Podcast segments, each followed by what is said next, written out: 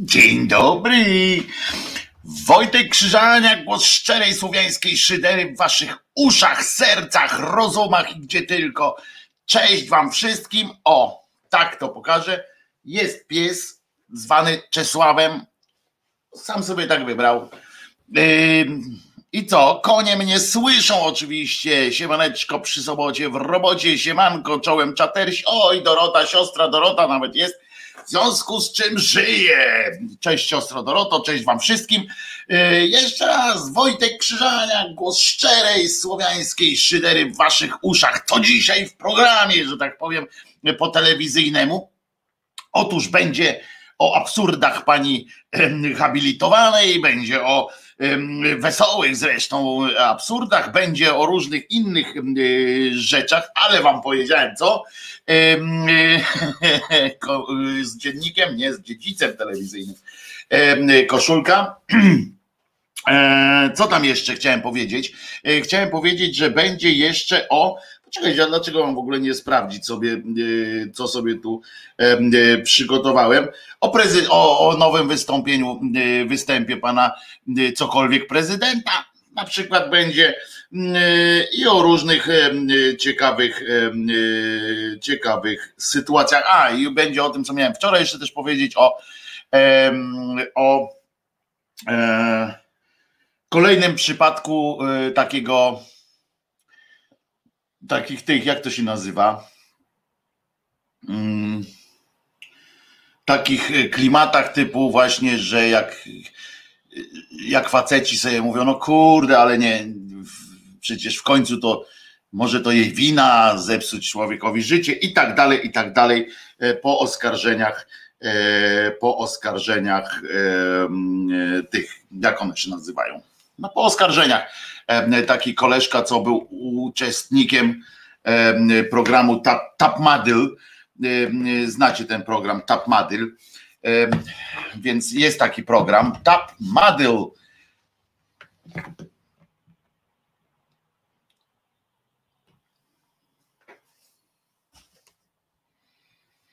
I co teraz? Czy konie mnie słyszą? Czy konie mnie słyszą?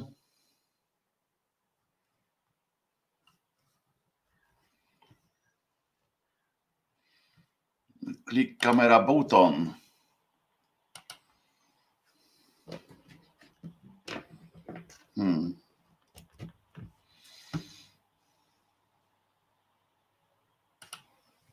No konie słyszą, ale nie widzą, no. I dobra, to będę mówił na razie. Będę mówił w takim razie z obrazem, bo widzę, że dźwięk działa, ale zjebało się, więc ale nie widzą, słyszą, ale nie widzą, więc na razie słuchamy. Potem ja tu będę cały czas motał jeszcze cokolwiek, co tam pomaga ewentualnie w tym, żeby działało. No więc sprawdzamy jeszcze raz, tutaj to zrobimy, potem co inne i najważniejsze jest jednak to, żebyśmy wszyscy zdrowi byli, tak? Przede wszystkim to o to chodzi. I teraz patrzymy, co się wydarzyło, nie ma kamery. Dlaczego tak to działa, więc zobaczymy jeszcze. Na przykład tutaj włożymy tego sprzęta i powinno już zacząć działać, ale oczywiście nie musi. No więc co, to w takim razie porobimy na mówiąco, dobrze? Dzisiejszą audycję, zresztą to jest poniekąd radio, więc co my się tutaj mamy obcyndalać i udawać, że musi być z obrazem. No musi, bo Cześka nie widać, jeżeli nie ma obrazu, ale przecież nie musimy kombinować, że tak powiem. Co? Ale dlaczego to się tak wydarzyło, to ja naprawdę nie wiem. Dlaczego takie jakieś dziwne rzeczy tu się wydarzają? Jeszcze chwileczkę, dajcie mi szansę, jeszcze chwileczkę, dobrze? Pomysł jest taki, nie piję dzisiaj kawy. Państwo piszą, ale dlaczego to się tak tutaj wydarzyło? Coś jakby odcięło coś ten nadawanie z obrazka, w sensie tylko obrazka. No i tak kurczę, dziwne to jest wszystko.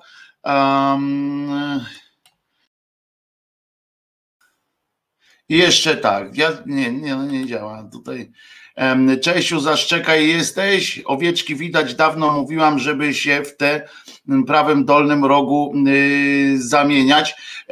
Przepraszam, że chwilę jeszcze się zajmę tutaj samą sobą, ale no trudno będzie. Zobaczcie, Czesiek jest, a kamery nie ma i coś tu się od Janie Pawliło z obrazkiem. Więc jeszcze raz coś tylko sprawdzę, dobrze? O! I jestem.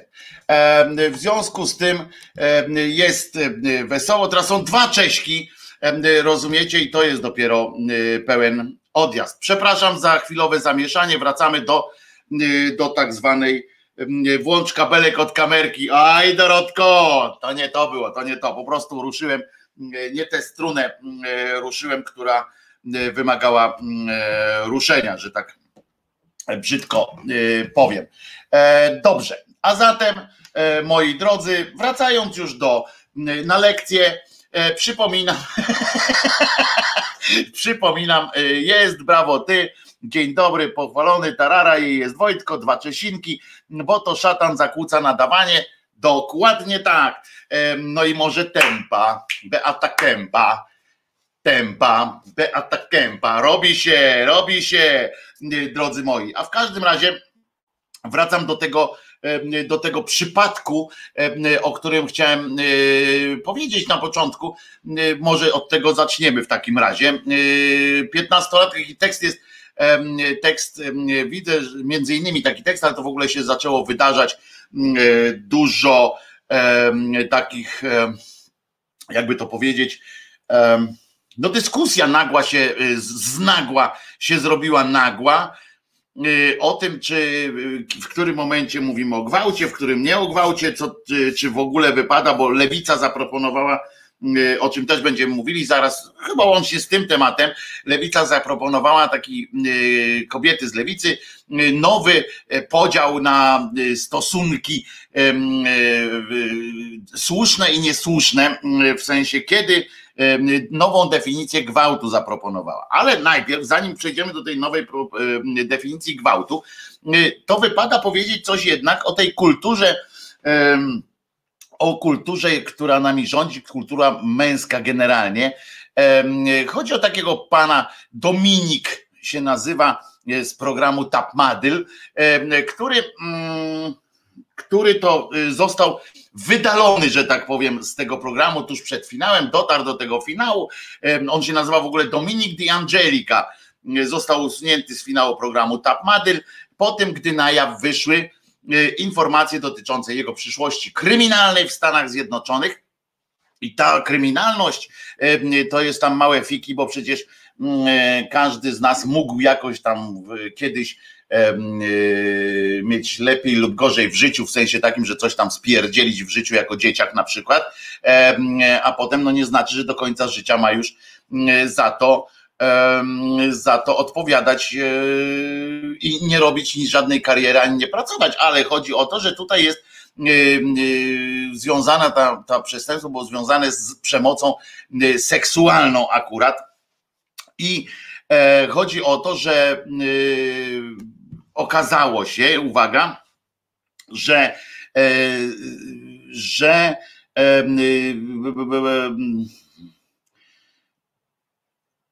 okazało się, że on uczestniczył w czymś, co zostało zakwalifikowane jako gwałt i z kolegą zresztą i na tej podstawie został skazany. On twierdzi, i ja nie mówię, żeby było jasne, tutaj nie będę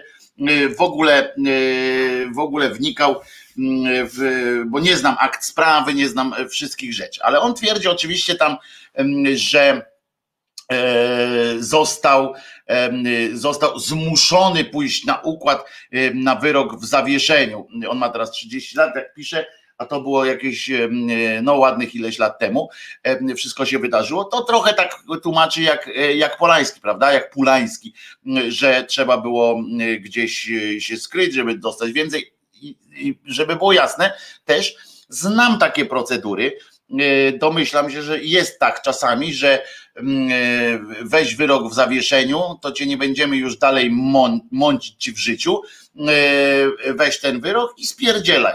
Albo pójdźmy dalej do sądu i przed ławę przysięgłych, jak to w Stanach Zjednoczonych, i na dwoje babka wróżyła, bo jak adwokat jest dobry i przekona tych, adwokat strony przeciwnej jest dobry, to może doprowadzić. Ja, więc ja znam takie, domyślam się, że takie mogą być interesy robione. Niemniej sąd jednak skazał tego człowieka za przestępstwo seksualne, w związku z czym po pierwsze on został dopuszczony do tego konkursu w TVN-ie, który jest jest świętszy od papieża, że tak powiem, w takich sprawach, przynajmniej się próbuje tak przedstawiać, zwłaszcza po akcjach z Kamilem Durczokiem, kampany, jak się okazało, że najciemniej jest pod latarnią, ale chodzi mi o to, że nagle wystąpili, rozumiecie, to było w 2011 roku, to co się okazało, czyli chodzi o czyn o charakterze seksualnym dokonany na osobie nieletniej, tam chodziło o seks oralny, w ogóle tam jakieś bardzo nieprzyjemne to wszystko było. Ale nagle, proszę was, ja czytam, słucham, kurczę, że wypowiadają się niejaki Dawid Wolański. Ja, dla mnie to jest jakiś w ogóle, no nie znam człowieka tak do końca, potem wyczytałem, że to jest jakiś tam znany pan ze świata mody, jest bardzo przystojny i uwielbia robić sobie zdjęcia w windzie. To jest to, co o nim wszystkim wiem. Aha, i że cholernie drogie są ubrania, które on tam jakoś proponuje. I drugi Michał Piróg, czyli taki naczelny gej Rzeczpospolitej, w sensie takim, że on dużo dobrego zrobił dla tolerancji, dla wszystkich takich akcji. Wydaje się być bardzo sympatycznym człowiekiem. Nie wiem, kiedyś go poznałem, ale to tak wiecie, luźno, że tak powiem. Zniszczyć człowieka. Jakie to proste, ten Wolański napisał na Instagramie i zaczęli go bronić jakoś tam szczególnie mocno. Ja wam powiem, że oczywiście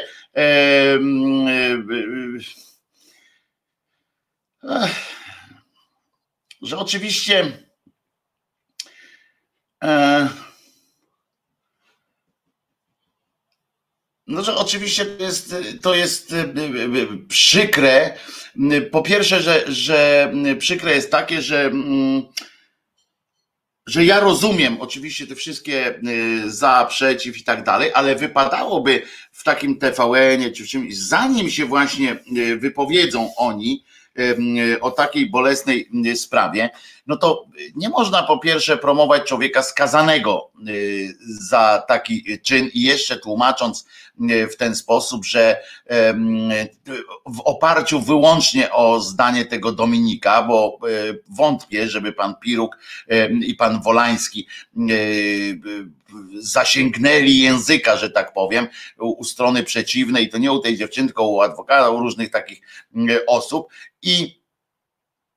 I to jest w tym sensie Woliński, a nie Wolański. Woliński, bo ja Wolański to mam takiego swojego wykładowcę jeszcze z psychologii, z pedagogiki. Faktycznie, Woliński on się nazywa. I chodzi o to, że takie stawianie sprawy to właśnie przeszkadza, panie Pirugu i panie Woliński, przeszkadza w tym, żeby kobiety poczuły się pewniej w tej akcji, w tym takim, w obronie własnej godności, w obronie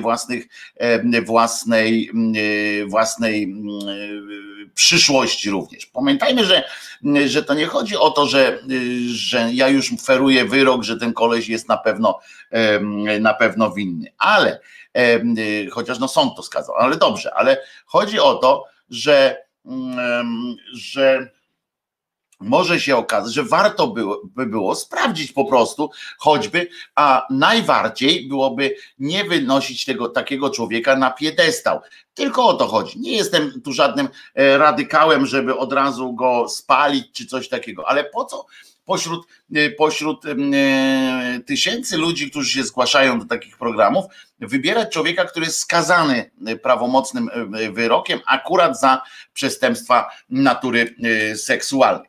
Tego nie do końca rozumiem, a po drugie właśnie bardzo mnie denerwuje takie bardzo jednoznaczne stawianie sprawy przez nich w kontekście właśnie ofiary, w kontekście tego, jak się mają czuć panie. No więc to mówię, to jest dla mnie dosyć oczywista sprawa. I już. Aha, ktoś tu pytał o koszulkę, to panu powiem, to jest dziedzic pruski, wchodzicie dziedzicpruski.pl, piszcie, że z Szydery jesteście, nie mam z nimi żadnego układu, ale może zwrócą na mnie uwagę, że warto na przykład dosłać Krzyżaniakowi inne nowe koszulki z nowej serii, oni cały czas kombinują, są nowe serie.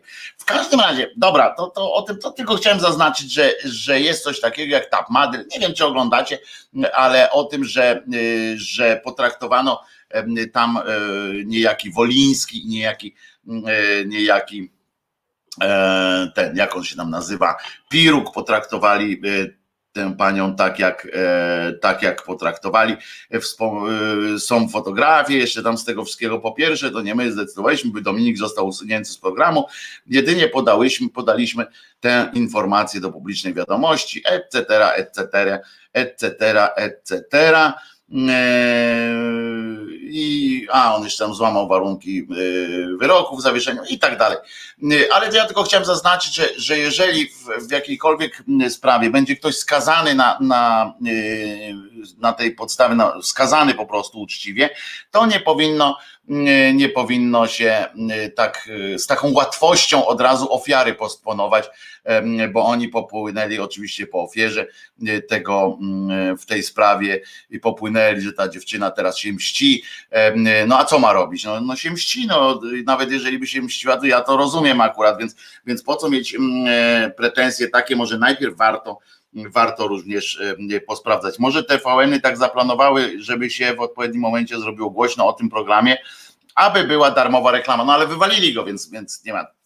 Olejmy to, nie dokładajmy się do tego wątpliwej jakości fejmu. Natomiast ważna jest sytuacja taka, że prezydent naszego kraju, Polska, to się ten kraj nazywa, tak zwany Jędruś Duda, codename prezydent, wziął udział, o czym z dumą donosi jego kancelaria, w osobach kilku, wziął udział w spotkaniu, uważajcie, z ekspertami na temat roli witaminy D, jak dupa, i innych czynników w procesie budowania odporności przeciw SARS-CoV-2.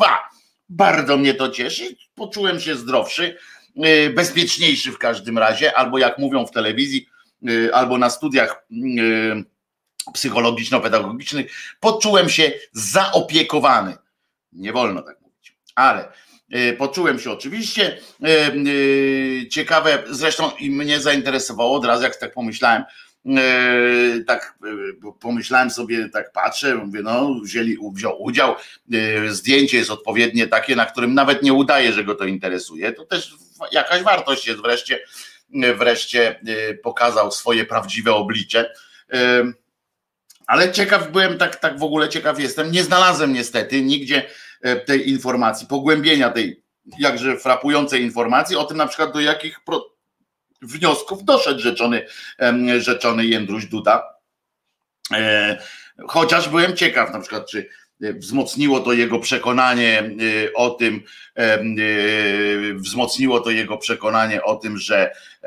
że witamina jest na przykład zdrowa. Dla siebie pewnie wyciągnął taki wniosek, jak tak przysłuchiwał się ekspertom, że pewnie warto trzeba się będzie kopsnąć do apteki, albo raczej, że kopsnąć będzie trzeba tam kogoś, że że trzeba kupić jakąś witaminę D jak dupa, no ale co dla kraju mogło wyniknąć z takiego spotkania, tak sobie myślę, bo on generalnie jak się gdzieś spotykam, to tam część, że dla niego to okej, ale też fajnie, bo jakby coś wynikło, skoro informuje o tym na tej stronie swojej internetowej czy internetowej, fajnie by było, gdyby tam było też no jakiś wniosek taki na przyszłość, coś takiego. No niestety o tym nie znalazłem wniosków, więc my się może zastanowimy, co dla narodu, że tak może, bo teraz wszystko jest narodowe, więc aż dziwne, że to nie była narodowa wymiana myśli na temat witaminy dupa. No ale co może wynikać z takiego spotkania z ekspertami? No i przypominam w takim razie panu prezydentowi, że jeżeli no tak ośmielę się wystąpić w roli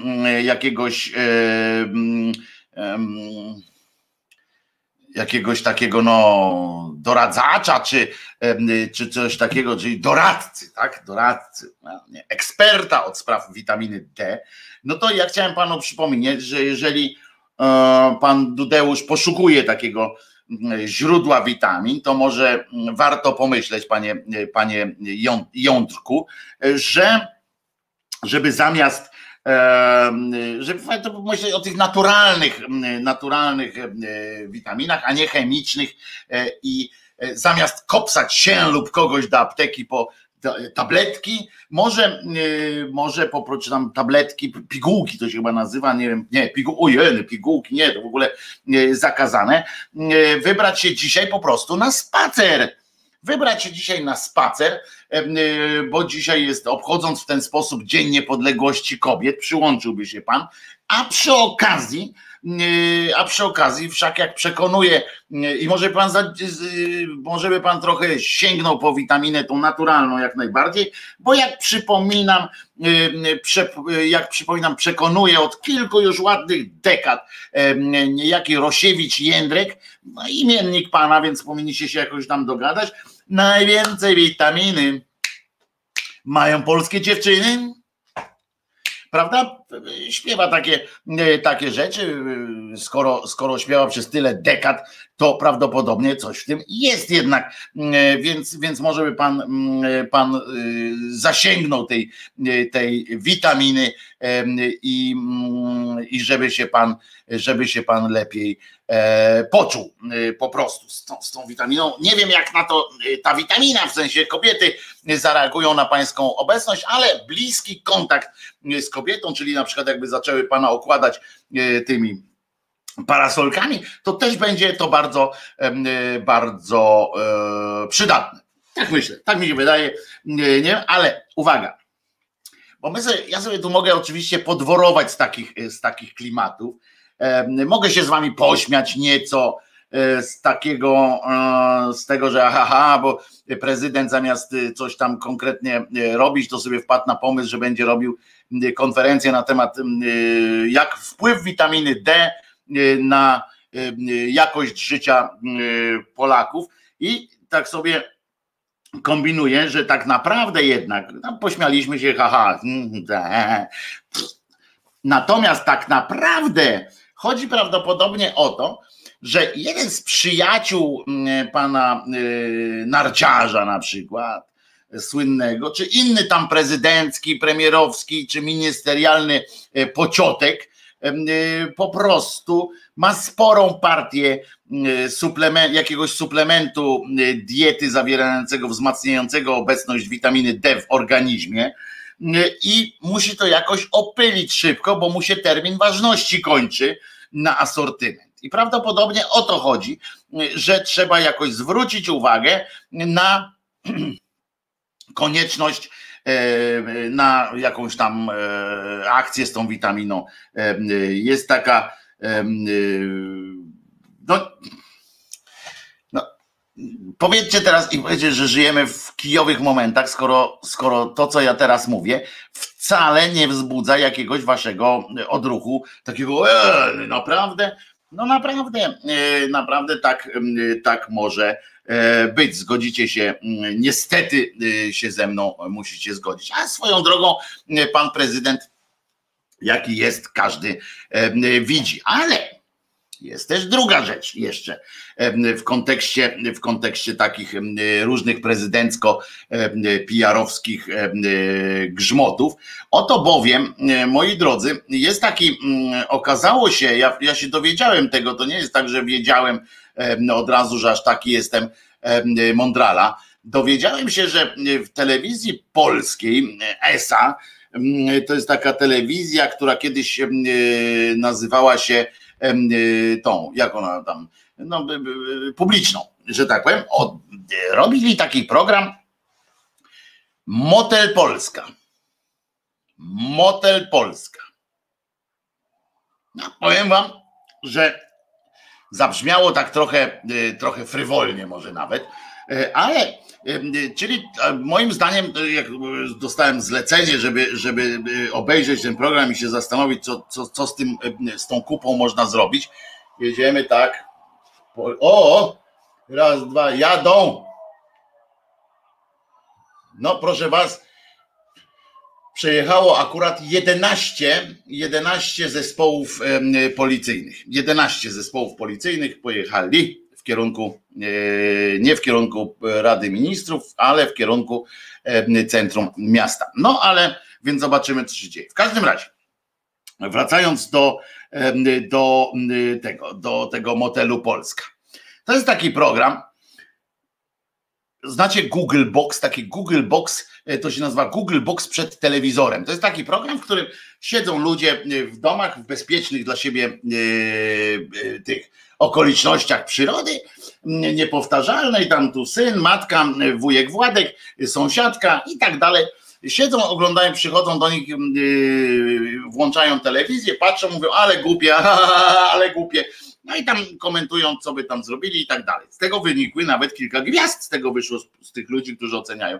No bo to już tam kilka lat ładnych nagrzewa w TTV taka telewizja. No więc, żeby było jasne, procedura nagrywania takiego czegoś wygląda następująco. Z pierwszej ręki, w sensie mówię, no, tak jak to wygląda naprawdę, to nie jest tak, że oni mają w domach kamery zainstalowane na stałe i ktoś im nagrywa, jak oni siadają przed telewizorem. Nie. To się odbywa tak, że przychodzi w umówionym czasie, wpada zespół, że tak powiem, z kamerami i tak dalej, rozstawiają w stałych miejscach, bo teraz już mają opracowane w pokoju, gdzie jest ten telewizor i ci ludzie sobie siedzą, a ci im z odtworzenia pokazują wszystkim tym zespołom, że tak powiem, pokazują ten sam zestaw różnych programów telewizyjnych i oni przez ten cały tam dzień, kiedy to jest, oglądają konkretne programy z odtworzenia, nie tak, co przypadkiem randomowo w telewizji znajdą. Więc tam jest tam różne te rzeczy. No ale tak to wygląda. No więc teraz mamy, więc telewizja polska, nie wiem, pamiętacie, było takie Studio Polska się to nazywało, tam gdzie pani Ogórek z panem Łęckim poniewierali po prostu przy użyciu tego samego zawsze zestawu tak zwanej publiczności, poniewierali różnymi gośćmi z lewicy na przykład, jeżeli tam przychodził ktoś tam, jakiś lewak przychodził, no to oni tam się wtedy zbierali nad nim, najpierw go tak patykami tak ruszali, jak małpę się rusza albo lwa, go tak ruszali, jak go rozjuszyli, to powiedzieli na końcu mu, że jest głupi, zły i w ogóle niepotrzebnie tu przylas i to się tak odbywało. Taki wesoły program o nienawiści, na przykład można by tak to nazwać, tak, nienawiść na wesoło, albo na przykład jak sobie zrobić dobrze nienawiścią, albo wylewanie żółci i tak dalej, radosne wylewanie żółci, etc. No i w każdym razie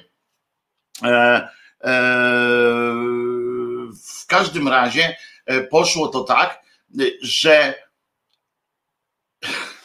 że im się skończyła ta formuła na jakiś czas ze względu na SARS-CoV-2 i na zachowanie obecności. Zrobili chyba jeszcze 2 programy, najpierw Ogórek powiedziała, że już nie chce jej się w to bawić, ma tyle programów, że już i tak lepiej nie będzie, a tutaj krzyczą, dziennikarzom. Poza tym ona musi do domu, bo nie ma czasu przygotować się do następnych programów, czyli przygotować się do programów, czyli tam sobie zrobić różne kwestie z twarzą i wyszczuplić nóg jeszcze bardziej. I w związku z czym tam zrobili te dwa programy, tam nie wyszło, bo jak tak siedzą daleko od siebie, ślina nie dociera, wiesz, pluć nie mogą na siebie wzajem, nuda, nie? No to skasowali to z ramówki i poszli w absurd następny, mówią, ja pierdzielę, bo zarabiać trzeba, będzie Motel Polska. Motel Polska to jest właśnie taki program, jak trochę jak Gogglebox ma być, tylko że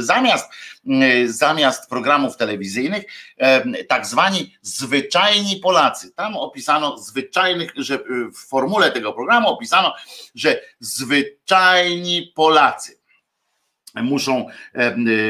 będą komentowali bieżące wydarzenia polityczne i społeczne.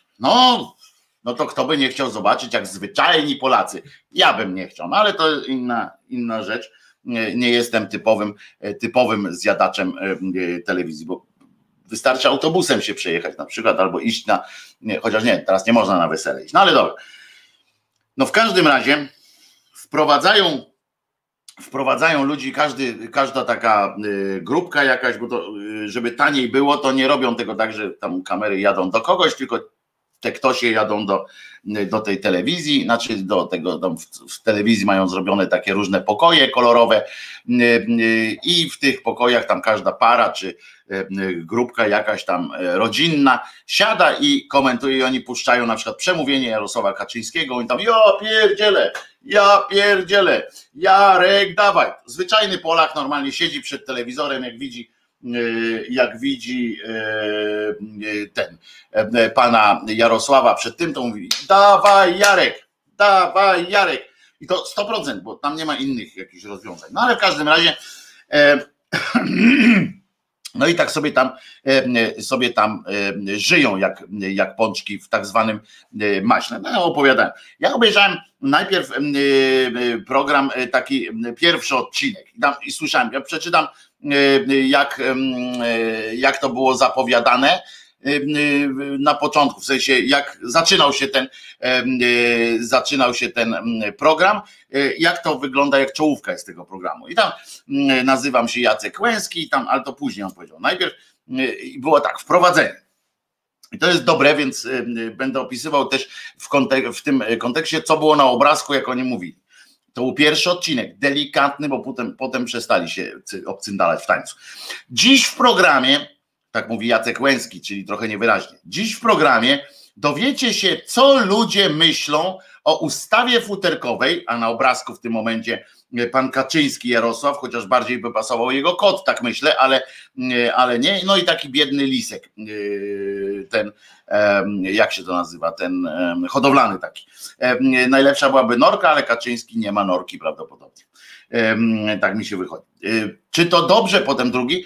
Czy to dobrze, że dzieci wróciły do szkół mimo pandemii? No i na obrazku oczywiście widać dzieci, które wróciły do szkół mimo pandemii. No to będzie dosyć oczywiste skojarzenie, ale potem dlaczego środowiska LGBT ciągle prowokują, zobaczcie, bez tezy w ogóle to jest pokazane, prawda? To w ogóle bez tezy jest tak, zwykłym Polakom pokazujemy zwykłą rzeczywistość i prosimy ich, żeby swoim językiem ją opisali. No więc dlatego im sugerujemy, dlaczego środowiska LGBT ciągle prowokują i tak naprawdę o co im chodzi? No i na obrazku w tym czasie, bo tam nałożony był obrazek, na obrazku oczywiście rozbrykane środowiska LGBT, bezprzykładnie prowokujące, używając wyrazów uznanych za nieładne.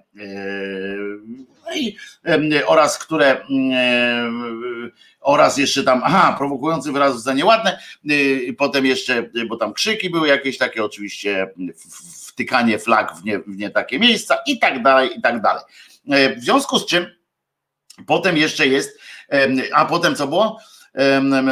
Nieładne, oraz które fragmenty festiwalu w Opolu, co im się przypomniało teraz, wywołały największe emocje i co takiego jest w tym festiwalu, że podoba się młodemu i starszemu pokoleniu.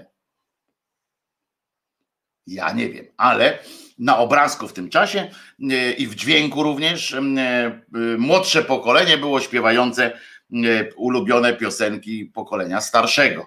No i na końcu i o tym, jak gra polska drużyna narodowa w piłkę nożną, a na obrazku polska reprezentacja grająca w piłkę nożną i rozczarowany tą grą, bo przecież nie własną robotą, trener Brzęczek.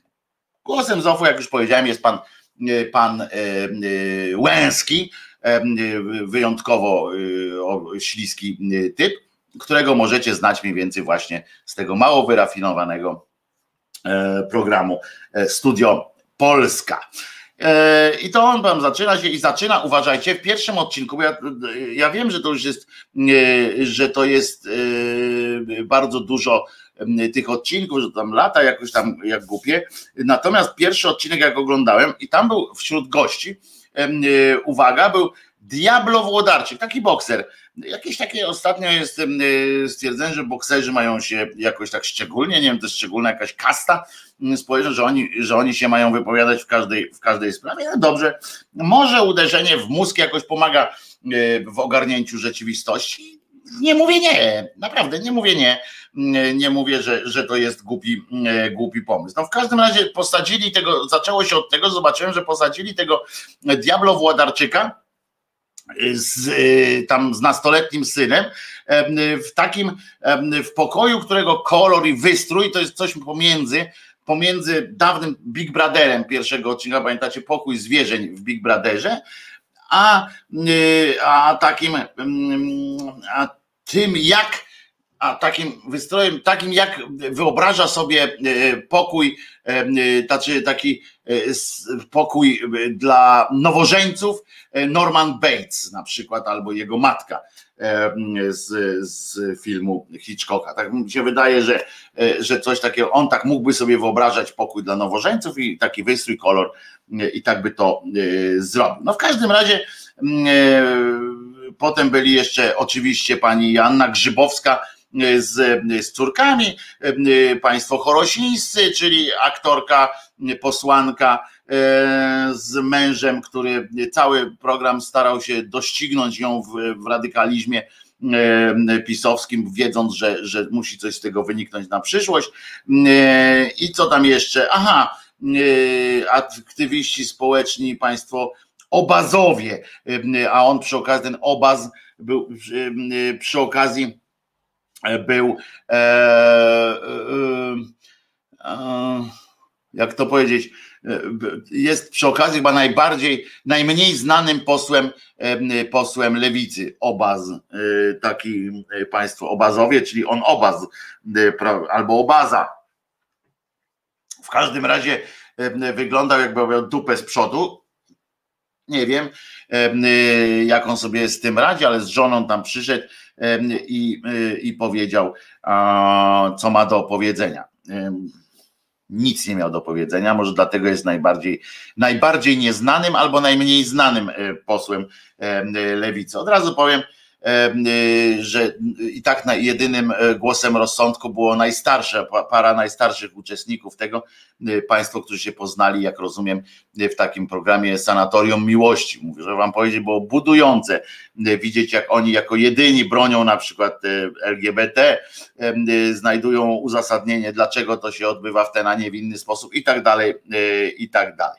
No ale, a same opinie, no cóż, uwaga. Teraz zacytuję boksera Włodarczyka, ponieważ urzekła mnie ta historia. I teraz ja zacytuję go w całości. Jestem ciekaw, co z tego zrozumiecie, bo oczywiście te wypowiedzi to jest taka zachęta do wygłaszania kolejnych zgranych argumentów, pokaz konformizmu i tak dalej. Ale najbardziej urzekła mnie wypowiedź pana Włodarczyka. Ja często tutaj po profesorskich łbach jadę, no więc nie bez kozery będzie również powiedzieć kilka słów o człowieku takim jak właśnie, czy właściwie konkretnie o nim, a nie o takim jak, czyli panu Włodarczyku. Uwaga! Zrobię to, pozwolę sobie zacytować w całości ten fragment, żeby nie uronić nawet kropli, prawda, z głębi tej myśli i powagi. Uwaga! To był temat, który, to było przy temacie o tym, że młodzież wróciła do szkół mimo pandemii. To ten temat, pamiętacie, tam czytałem z tym. Uwaga, teraz. Ale płyny, tak, i te wszystkie rzeczy. To nie jest żadna epidemia. A poczekajcie, żeby było jasne.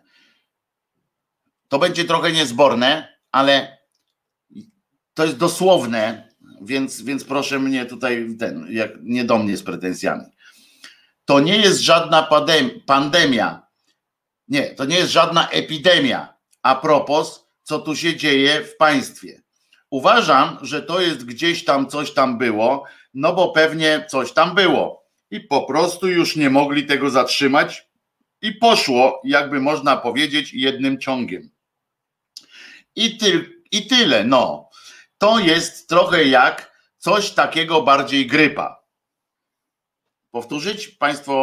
Państwo usłyszało? No to jeszcze raz. Uwaga.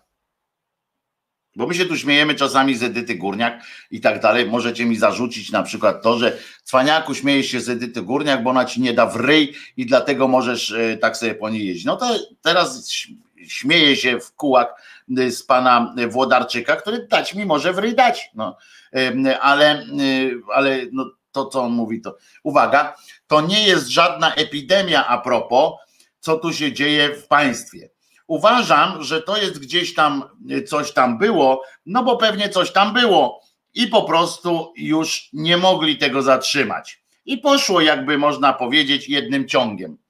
I tyle, no. To jest trochę jak coś takiego bardziej grypa.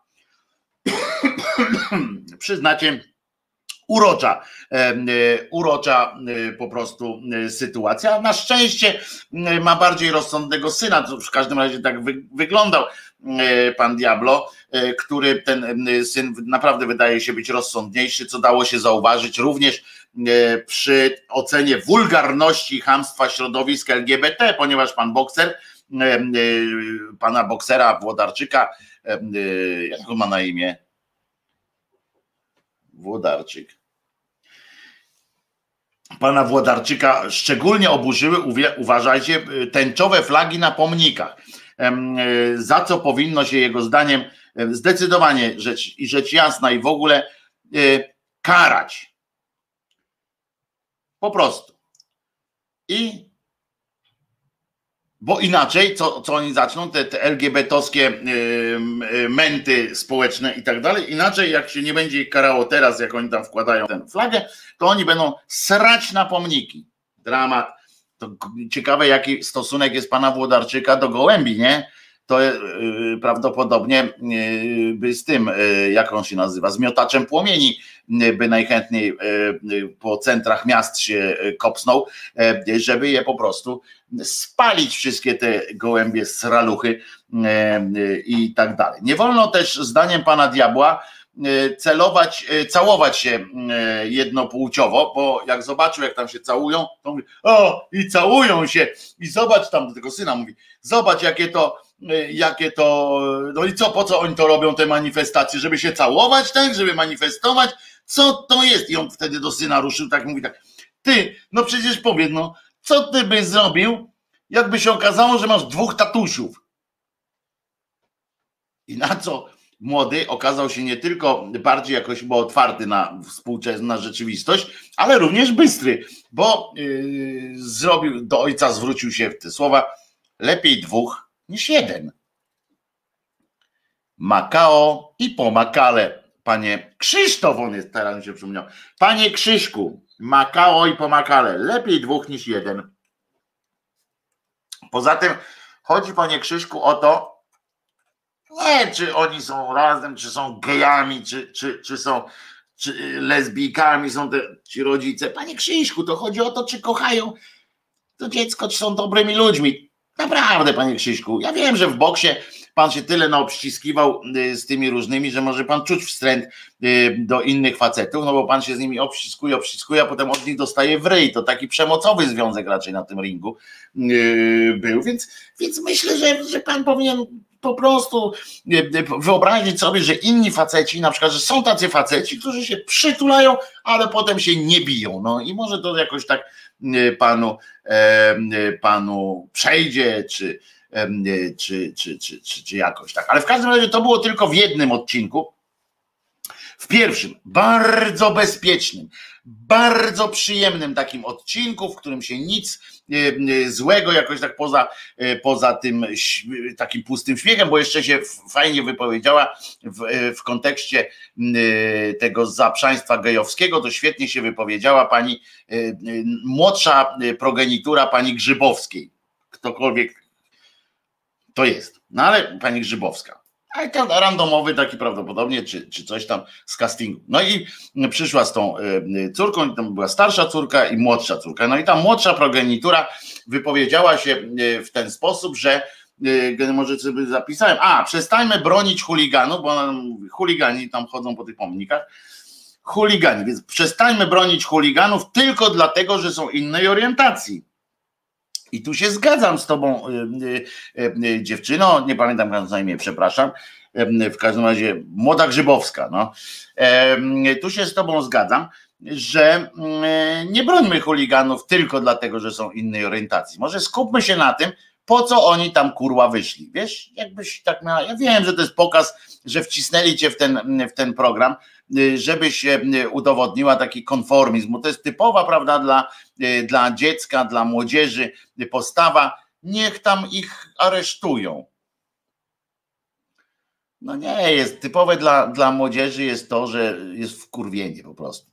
To jest typowe dla młodzieży. Ale ty wystąpiłaś, no w końcu nie chcę powiedzieć, że zrobiłaś to za pieniądze, ale jest w tym coś takiego, w tym formacie tego programu, że telewizja płaci w ogóle panu Diabłu i panu tam innym, tym posłowi Lewicy na przykład i tak jego żonie, płaci telewizja pieniądze za trochę czasu spędzonego wspólnie w motelu i za takie trochę skurwienie myśli, nie? To jest takie trochę obrazowe. Dobrze, że pomyśleli o tym, że to nazwali motel, mogli to nazwać jeszcze jakoś tam, no bo to jest na dodatek motel publiczny, tak?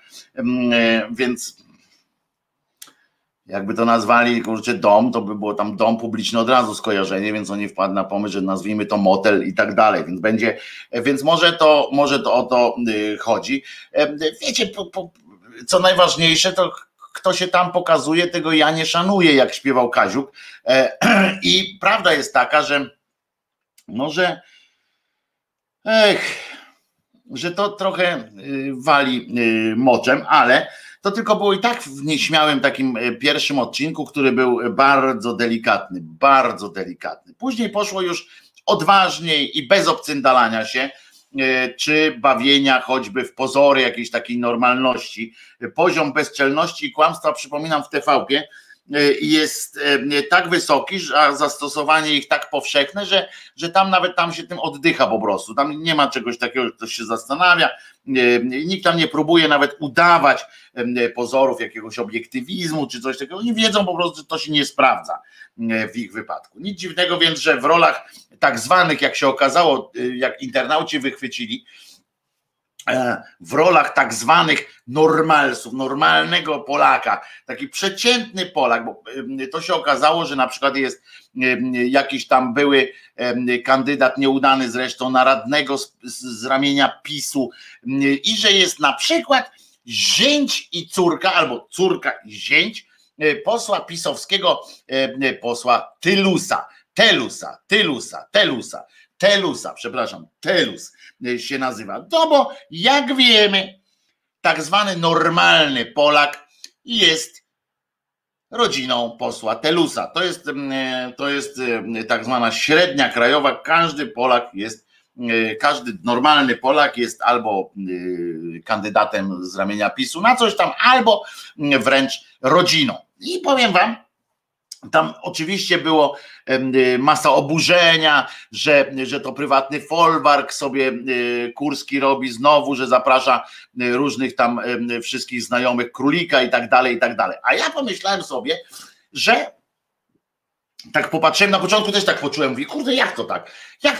tak bezczelnie zapraszają od razu tu braci i siostry z zakonu PiSu i tak robią, że dają jeszcze zarobić. Ja na początku, ale to tylko chwila, bo po chwili pomyślałem, tak obejrzałem to jeden, tam drugi, trzeci odcinek, tak popatrzyłem, mówię, kurwa, przecież to jest zajebiste, że oni tam są. Zarypiaste to jest, bo przypomnijcie sobie, ile razy myśmy się też tutaj zastanawiali, ale ile razy też gdzieś czytaliście, czy słyszeliście, jak po takich protestach, pamiętacie, jak to jest, jak oni wracają do domu, nie? Kobiety krzyczą, czy w ogóle manifestanci krzyczeli tam zdejmij mundur, przeproś matkę do policjantów, milicjantów. Potem akcja typu, że jak jakiś poseł czy coś tam mówił o tych kobietach, o tym wszystkim, to sobie myśleliśmy, ja na przykład miałem coś takiego, mówię, kurde, przecież on ma dzieci, nawet tu mówiłem w audycji, mówię, przecież ma dzieci, te dzieci chodzą do szkoły gdzieś tam, on ma te dzieci, z którymi musi potem jakoś tam rozmawiać, wytłumaczyć im, dlaczego wyzwał od gnojów jakichś ludzi, którzy się kochają inaczej niż on się kocha ze swoją żoną, dlaczego wspiera to, wspiera tamto i rozumiecie, albo po jakimś występie swoim telewizyjnym przychodzi. Zastanawialiśmy się, jak na przykład Danka Koranga, a nie, ona nie ma sumienia i tam, że to ona nie, ale że tam na przykład Ziemiec, ja tam kiedyś pisałem na początku, panie Ziemiec, będziesz pan musiał ze swoją rodziną, zastanawiam się, jak oni patrzą w lustro i tak dalej, prawda? I to jest, okazało się, że taki program jest fenomenalnym doświadczeniem. Fenomenalnym i pouczającym, co ważne. Dzięki temu programowi, temu Motelowi Polska, w którym się uprawia płatną prostytucję, rozmieniając swoje, znaczy udzielając twarz, pokazując się, no zdjęcia nieprzyzwoite się tam robi. Dzięki temu programowi już się niczego nie musimy domyślać i o nikogo martwić tam jak przychodzi, o nikogo tam w lustrze i tak dalej. Okazuje się, że tam w tych rodzinach panuje, proszę was, świetny nastrój. Jak słuchałem zięcia i córki pana Telusa, jak słuchałem tam w innych odcinkach i tak dalej, jakichś znajomych, to muszę wam powiedzieć,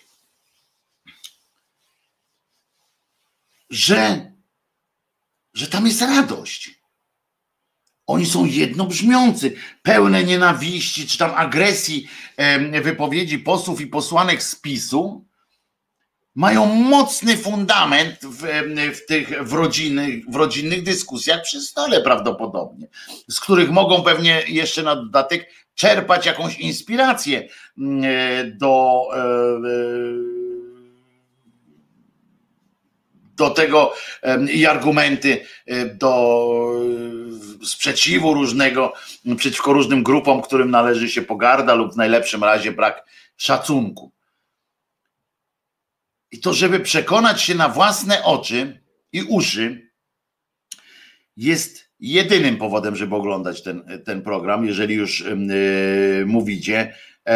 I to jest, ale to jest coś nieprawdopodobnego, to jest coś niesamowitego, że nareszcie widzimy to tak, oni pokazali tak od środka, bo to, że my pokazujemy, że oni pokazują czasami te rodziny tych polityków, o tak, dobra, no przy świętach tam wiecie i takie rzeczy, co pan powie i to jest jakoś tak, no oni wszyscy tam możemy udawać, że oni udają, że oni coś tam robią, ale nagle my zobaczyliśmy, jak oni się czują swobodnie, czują ze sobą, jak ten zięć posła Telusa zaczął opowiadać, zaczął cieszyć się, że tam wryja kogoś, jak entuzjazm na widok Jarkacza, że mamy rację, zabijajmy, coś takiego, to kurde, myślę, oni tak naprawdę żyją.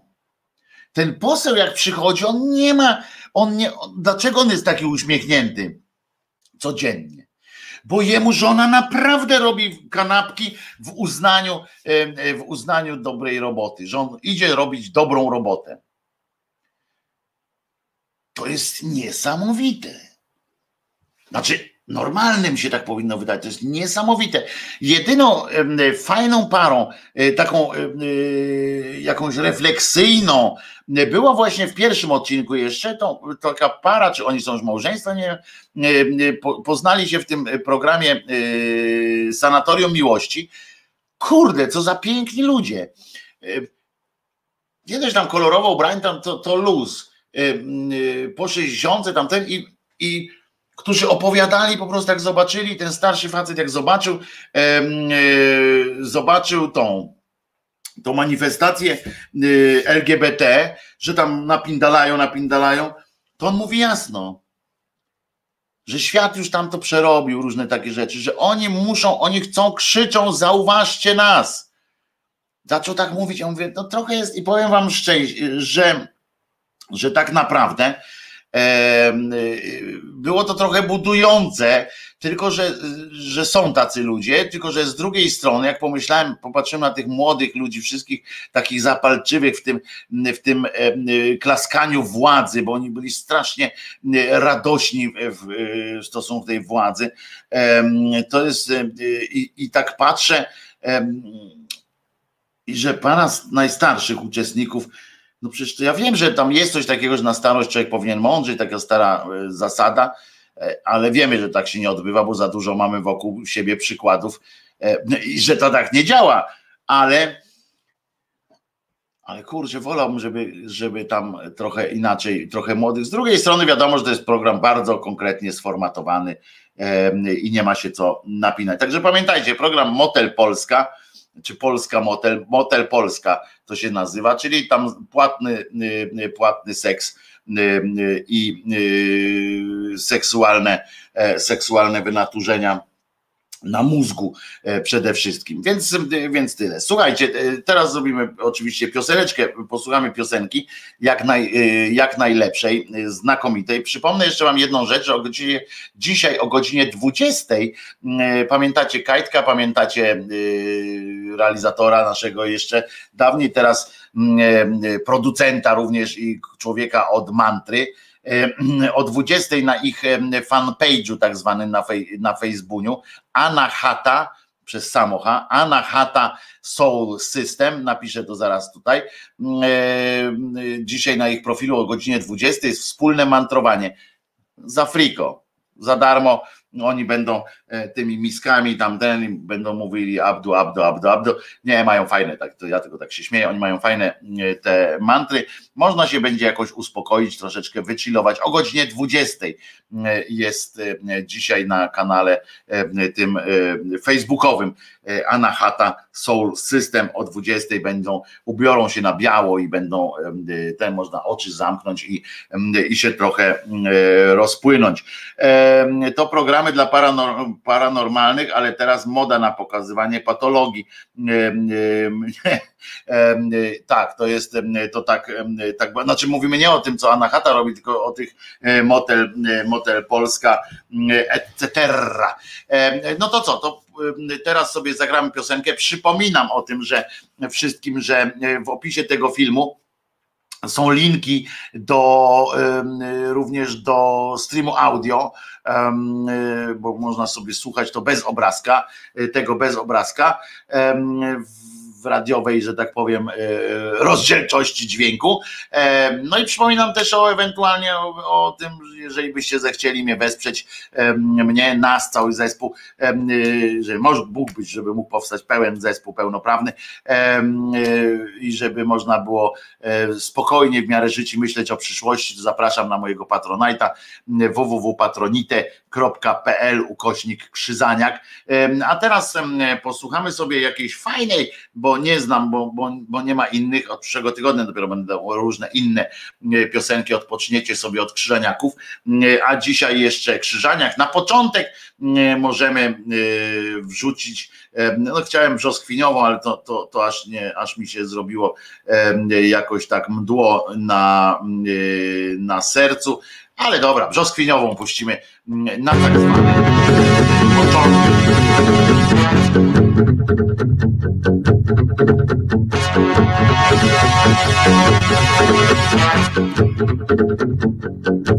Brzoskwiniowym dotykasz mnie ciałem, brzoskwiniowych w twych piersiach chowam głowę. Delikatnie tak kładę twoje piękno, odkrywamy w sobie rzeczy wciąż nowe. Gdy ustami dotykam, gdy całuję, zapatrzony, zaczekany tam w tobie. Brzoskwiniowy nektar z ust twych spijam, brzoskwiniowe piękno spijam z powiek.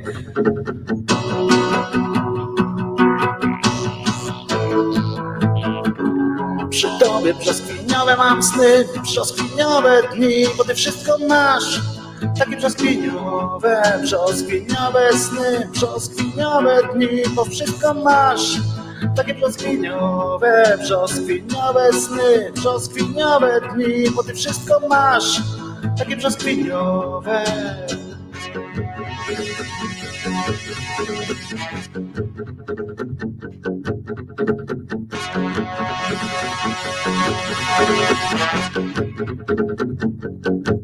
Brzoskwiniową w swych dłoniach trzymam ciebie, dobrze wiesz, że zgadzam się na wszystko.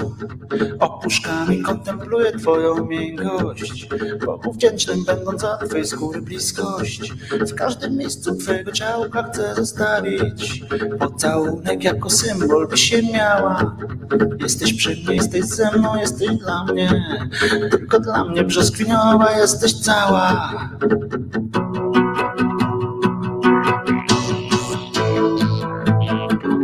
Przy tobie brzoskwiniowe mam sny, brzoskwiniowe dni, bo ty wszystko masz. Takie brzoskwiniowe, brzoskwiniowe mam sny, brzoskwiniowe dni, bo wszystko masz. Tak brzoskwiniowe, brzoskwiniowe sny, brzoskwiniowe dni, bo ty wszystko masz. Brzoskwiniowe.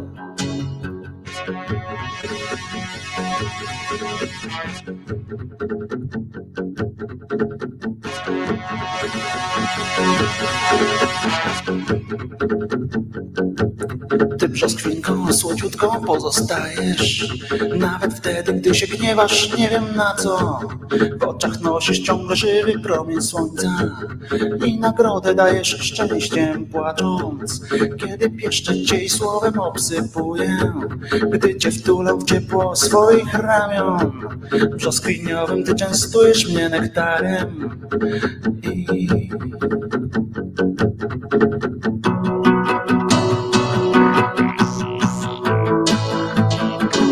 Przez ciebie brzoskwiniowe mam sny, brzoskwiniowe dni, bo ty wszystko masz.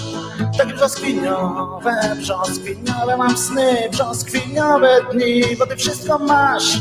Takie brzoskwiniowe, brzoskwiniowe mam sny, brzoskwiniowe dni, bo ty wszystko masz.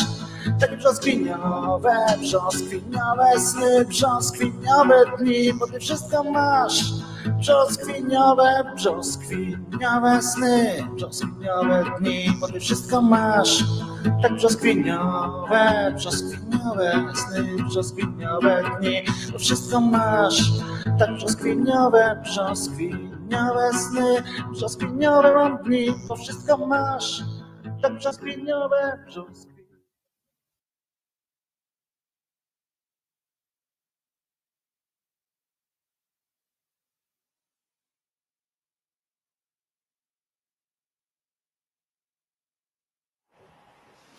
Wszystko brzoskwiniowe. Wojtek Krzyżaniak, głos szczerej słowiańskiej szydery w waszych uszach. No i pan Owieczkowski na Podusi. Brzoskwiniowe panie na ulicach to brylanty strajku kobiet. Tak jest, piesio czesio, jak mój nerguś też by se poleżał na kołdrze. No to leży sobie na kołdrze, jest mu dobrze. Nie na kołdrze, tylko na poduszce. On ma swoją podusię. Kochany Czesinek ma swoją podusię i na żadnej innej nie siada. To jest dobrze. Aha, tutaj coś otworzyłem, nie wiem co, więc zamknę oczywiście. Natomiast, bo znowu coś spieprzę. O Jezu. kaszel. Ale co chciałem, jeszcze właśnie, bo a propos różnych cymbalskich, mniej cymbalskich, bardziej cymbalskich wypowiedzi, to jest, okazuje się, że jest taka pani, która się nazywa, fantastyczne zresztą się nazywa Danuta Dudziak. Nie wiem, czy znacie tę panią, Danusię Dudziak. Danusia Dudziak jest osobą, i tutaj piszemy, Danuta Dudziak jest osobą wykształconą. Może nie jest to osoba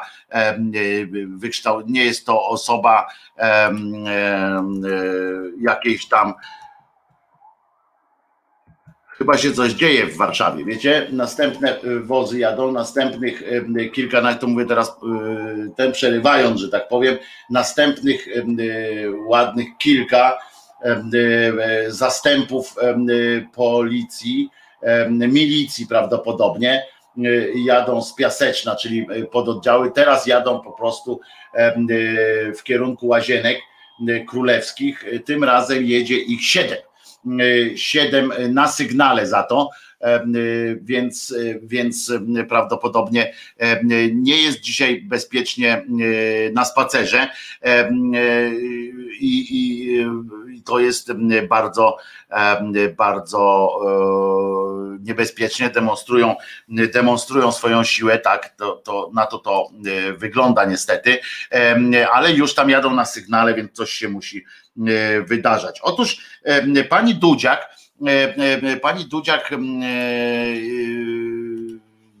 jest, się nie mogę skupić, bo jadą następne, a za nimi dwie karetki, czyli coś się musiało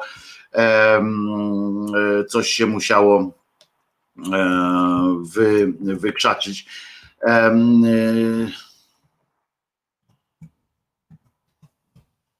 I to jest trochę słabe, przepraszam. No w każdym razie pani trochę się zacząłem martwić po prostu o te nasze fantastyczne kobiety i o to, co się tam dzieje. To jest pani profesor, Warszawa nie śpi, okien rachuje auta 7-8 w Warszawie od 15 ogólnopolski strajk kobiet wychodzi na spacery, ale może ktoś jeszcze wyjdzie. Tak, to przypominam, bo o tym mówię od kilku dni, że od 15 jest dzisiaj spacer, narodowy spacer, bo jest święto niepodległości kobiet i musimy je obchodzić, nie odchodzić, tylko obchodzić tym razem i robimy po prostu robimy dym, chciałem powiedzieć, ale robimy, manifestujemy w ten sposób, ma to być pokojowa manifestacja, trudno, z mojego punktu widzenia trudno, ale jak bardzo chcecie, niech będzie pokojowa, no ale z tego co widzę, policja już, skoro jadą już teraz na sygnale, a jest dopiero 11:00, to może już tam ktoś się zaczął zbierać, coś się zaczęło robić. Jadą w kierunku Żoliborza również, bo tam to, że przejadą koło prezesa Rady tak zwanych ministrów, to okej, bo tam jadą w Ujazdowskie, ale dalej to można już na Żoliborz, że tak powiem, jedziemy. No w każdym razie pani ta, o której mówię, jest panią, która ma zostać, że tak powiem, ona stoi za jest certyfikowanym, uwaga, instruktorem naturalnego planowania rodziny i została teraz, uwaga, koordynatorem zespołu ekspertów do spraw podstawy programowej wychowania do życia w rodzinie.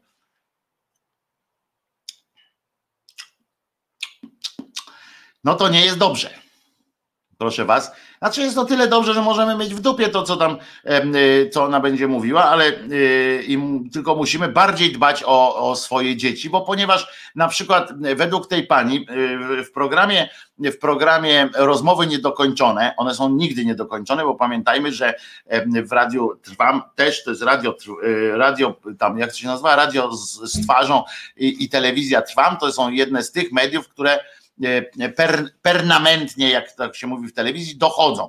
W związku z czym, skoro dochodzą, więc te rozmowy nie mogą być dokończone. Jak kiedyś wreszcie dokończą rozmowę, to będzie tak, jak wpiszecie, jak przez Google zaczniecie szukać internetu, nie? Jakby Google zaczął szukać internetu, to tak jak dwa wypasione komputery, jakieś mózgi elektronowe na wielkiej mocy, kazalibyście im stoczyć pojedynek w kółko i krzyżyk i kazali wygrać. I mieli dostaliby taki rozkaz, że ma któryś z nich wygrać. To w tę grę wiadomo, że nie da rady wygrać w kółko i krzyżyk, chyba że ma się do czynienia z idiotą, to wtedy jest taka możliwość, albo przez nieuwagę. No trudno o nieuwagę posądzać komputer, więc prawdopodobnie by się to zajechało. No więc ta pani Dudziak się nazywa, która nie Urszula, tylko pani Danusia Dudziak, ma, rozumiecie, różne haluny. Ona po prostu, ja nie chcę powiedzieć, bo ja nie chcę postępować jak niejaki Fezet na przykład, który o lesbijkach, albo który na przykład o Marcie Lempart czy coś mówi, że ona jest tak brzydka,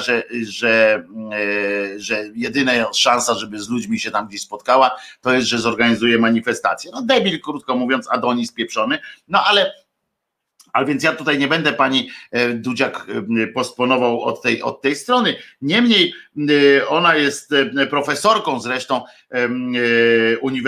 Katolickiego Uniwersytetu Lubelskiego, co ma w sobie taki fajny też smaczek, bo ona jest profesorem nadzwyczajnym. Kiedyś to się tak nazywało, dzisiaj już nie ma takiego, chyba takiego pojęcia. Kiedyś było coś takiego, że jest profesor nadzwyczajny. Ja od swojego pacholęstwa myślałem, że nadzwyczajny jest lepszy od zwyczajnego, ale się okazało, jakież było moje zdziwienie, jak się okazało, że ten nadzwyczajny to jest po prostu pracownik naukowy jakiejś uczelni, a zwyczajny to jest ten właśnie zwyczajny, który jest profesorem, kiedyś to się mówiło belwederskim, czy tam jakimś tam, no takim, że już jest profesor, że niezależnie czy ma robotę, czy jest bezrobotny, on już profesorem zostaje. I tak się właśnie zdziwiłem, a nadzwyczajny to jest ten, który ma po prostu etat profesora, a nie ten. Urszula, są dwie, to nie jest Urszula, to jest Danuta, ona się nazywa Danuta Dudziak. Przypominam, no i ta pani profesor z katedry, uwaga, ona jest, tam jest katedra nauki o rodzinie.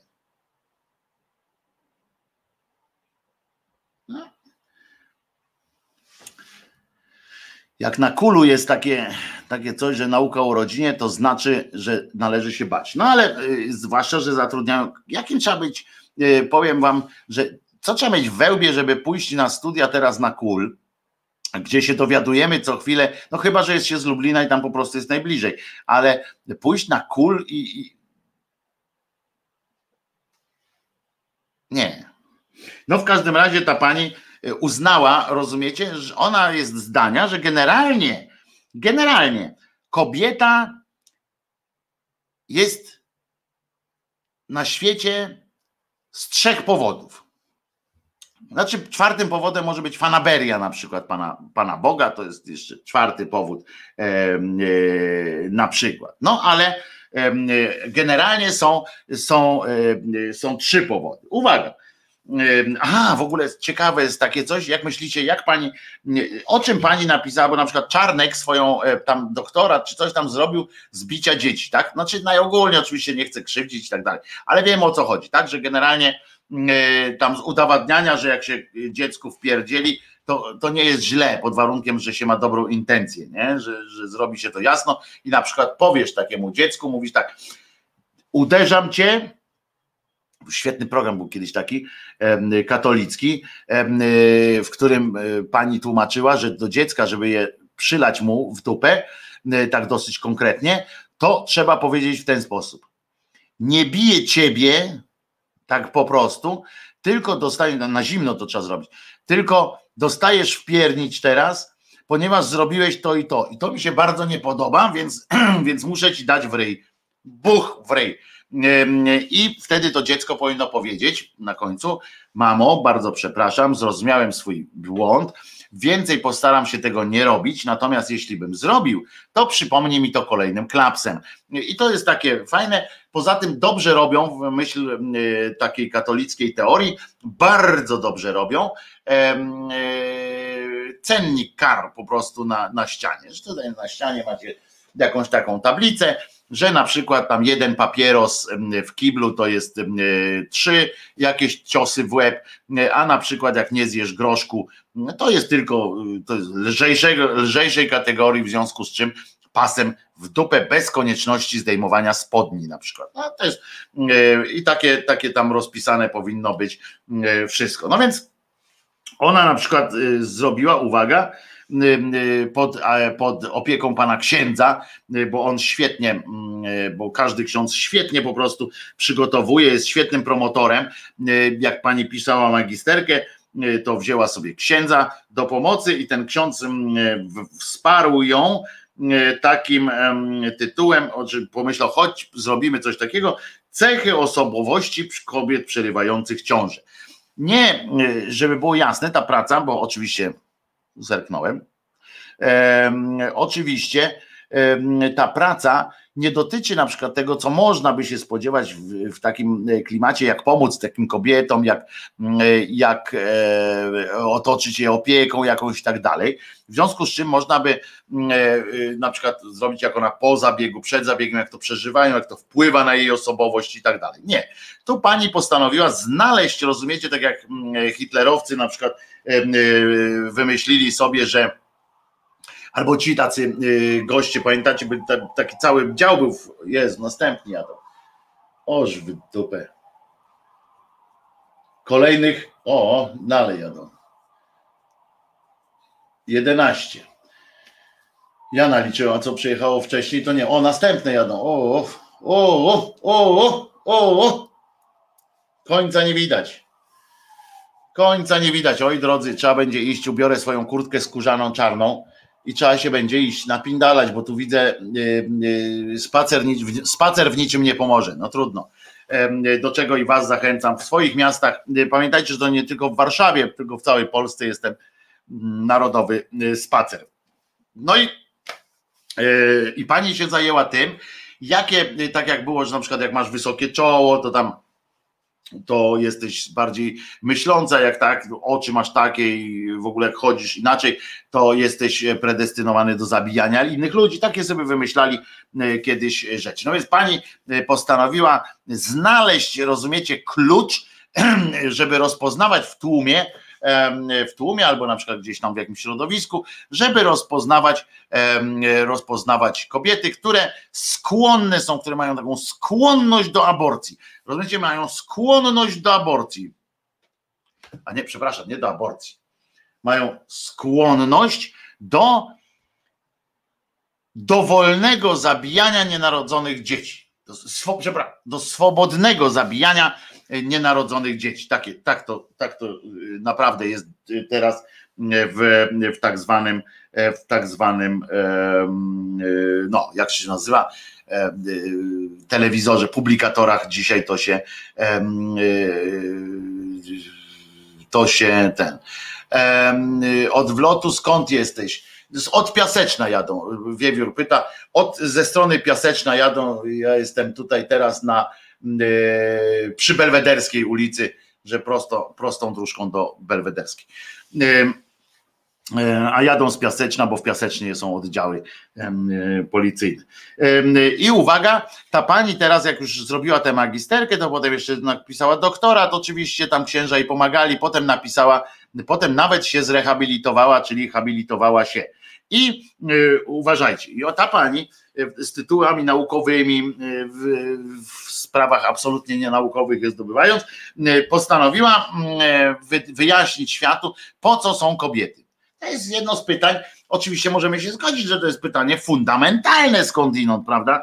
Na przykład w liceum człowiek zawsze jak sobie to zadaje sobie pytanie, po co jestem, skąd się tu wziąłem, dokąd zmierzam i tak dalej, prawda? Jest coś takiego, że zadajemy sobie takie egzystencjalne, pełne pytania. No więc pani też chyba jeszcze to przeszła, ona ma w ogóle chyba jakieś, tak myślę, że jeżeli takim jej marzeniem jest jednak wdrożenie i to takie silne eugeniki, bo ona każdemu by wszczepiała. Jestem przekonany, że jakby się okazało, że ona może gdzieś tam w tych genach powalczyć, to każdemu by wcisnęła ten gen wiary. Wiecie, o co chodzi? To kiedyś mówiłem wam, że jest w naszym genotypie taki gen, który powoduje, że mamy większą skłonność do wierzenia w haluny i we wszystko, co nam ktoś wtłacza.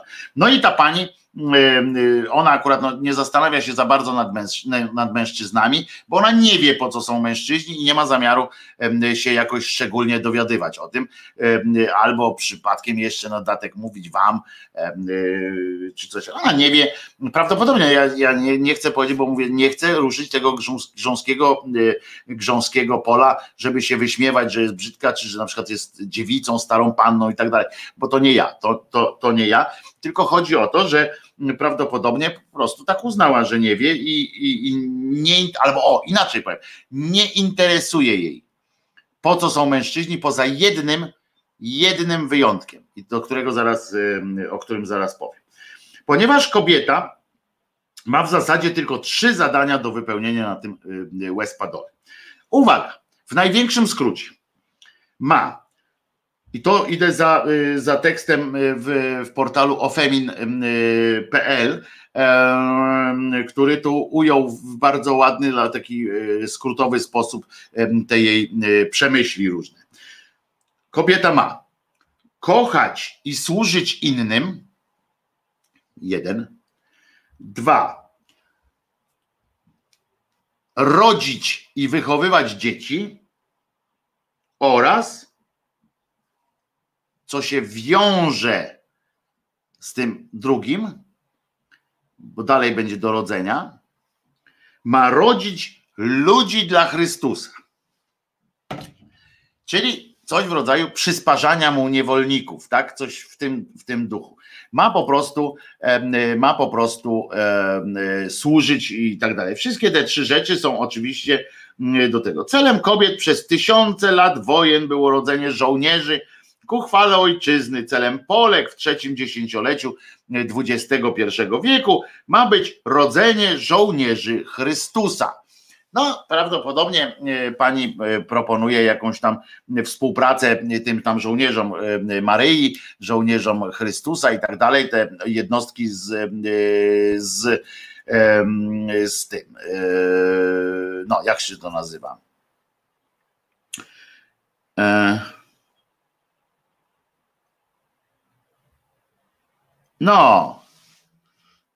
No wiecie, że jak on się nazywa? A ci tacy z tym, z krzyżem, to jak oni się nazywają?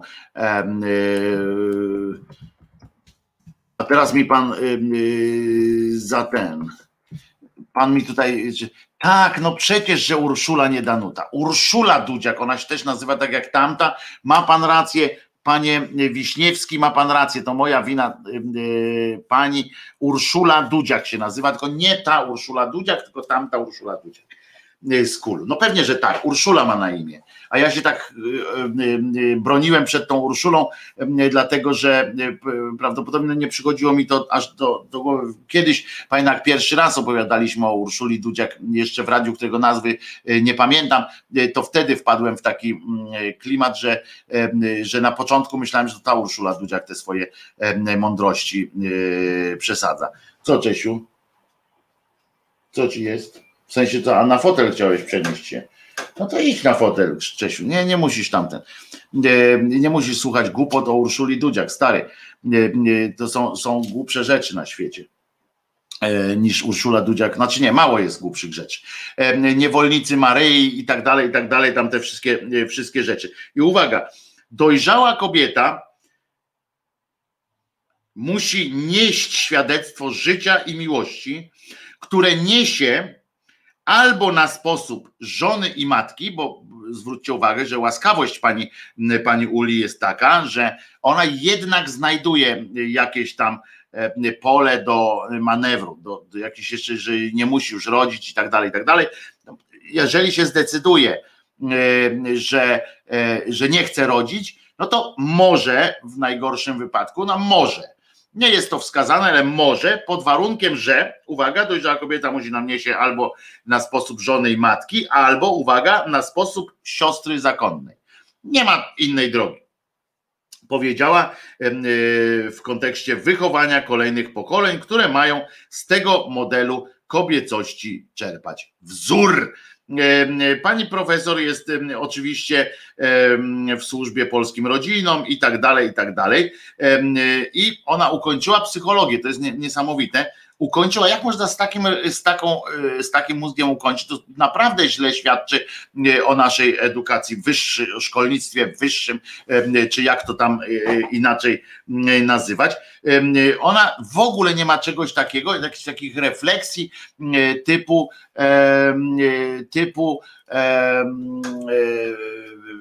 takiego o złożoności ludzkiej psychologii. Dla niej wszystko jest proste, dla niej wszystko jest banalne nawet i dla niej wszystko jest zero-jedynkowe. I to jest przerażające, bo jeżeli psycholog, jeżeli ma takie podejście, to wiem, że to jest złe. To jest złe po prostu. I że nie ma osobistych jakichś tam potrzeb. Uwaga, ona dostrzega coś takiego jak mit indywidualistycznego szczęścia opartego na doraźnej przyjemności, egoizmie i naiwnie rozumianej wolności. Takie coś ona dostrzega oraz żądania praw bez obowiązków mają kobiety i że to jest godne ze wszechmiar potępienia generalnie. Dojrzałość według pani Urszuli polega właśnie na ocenie swoich potrzeb i trafnej ocenie tego, czy jest się w stanie stworzyć dzieciom kochający dom. Jeżeli nie jest się w stanie, co jest ważne, jeżeli nie jest się w stanie stworzyć takiego domu, to trzeba zostać siostrą zakonną. Pani Dorota, tutaj widzę, siostra Dorota, jednak gorączka ci nie pokonała, ponieważ zgryźliwość jest cechą ludzi, którzy są... Wcześniej ktoś się tak odwrócił. Po prostu, no tak, no Wojtek, to jest twoja koleżanka, pisze Dorota, twoja koleżanka po fachu. Niestety tak, to jest po prostu dziwne, ale... Chore, jak pisze Wonka Wawa, to nie jest jeszcze to, że ona tak sobie popiarduje, bo może sobie tak popiardywać. Ma takie prawo, każdy z nas ma takie prawo, żeby sądzić, że ziemia jest płaska, albo na przykład, że foliowa torebka nałożona na łeb pomoże i ustawi jakoś tam życie. Gorzej, że inny cymbał z kulu bierze ją do tego właśnie ministerstwa jako doradcę i to ona będzie układała program wychowania w rodzinie, ona będzie proponowała zestaw, ona przystąpi też do układania zestawu lektur w szkole i tak dalej. Mamy wielu jaśnie nawiedzonych naukowo. Czarnka na czele oświaty. Uważaj, kto cię uczy, bo zmiany w mózgu mogą być nieodwracalne. To jest, taka jest niestety prawda, że mój ukochany mózg, czyli narzędzie nasze kochane do preparowania nam rzeczywistości, bo to jest też ciekawe, że świat wcale nie musi wyglądać tak, jak go widzimy. To jest niesamowite. On może być zupełnie inny, wszystko zależy od tego, jak nasz mózg postrzega kolory i tak dalej, i tak dalej. To jest bardzo ciekawa, fantastyczna rzecz. Interesujcie się mózgiem, czytajcie o mózgu, nie w internetach, w sensie na Wikipedii i tak dalej, tylko czytajcie o mózgu, dowiadujcie się. Mózg jest, kurczę, genialnym narzędziem.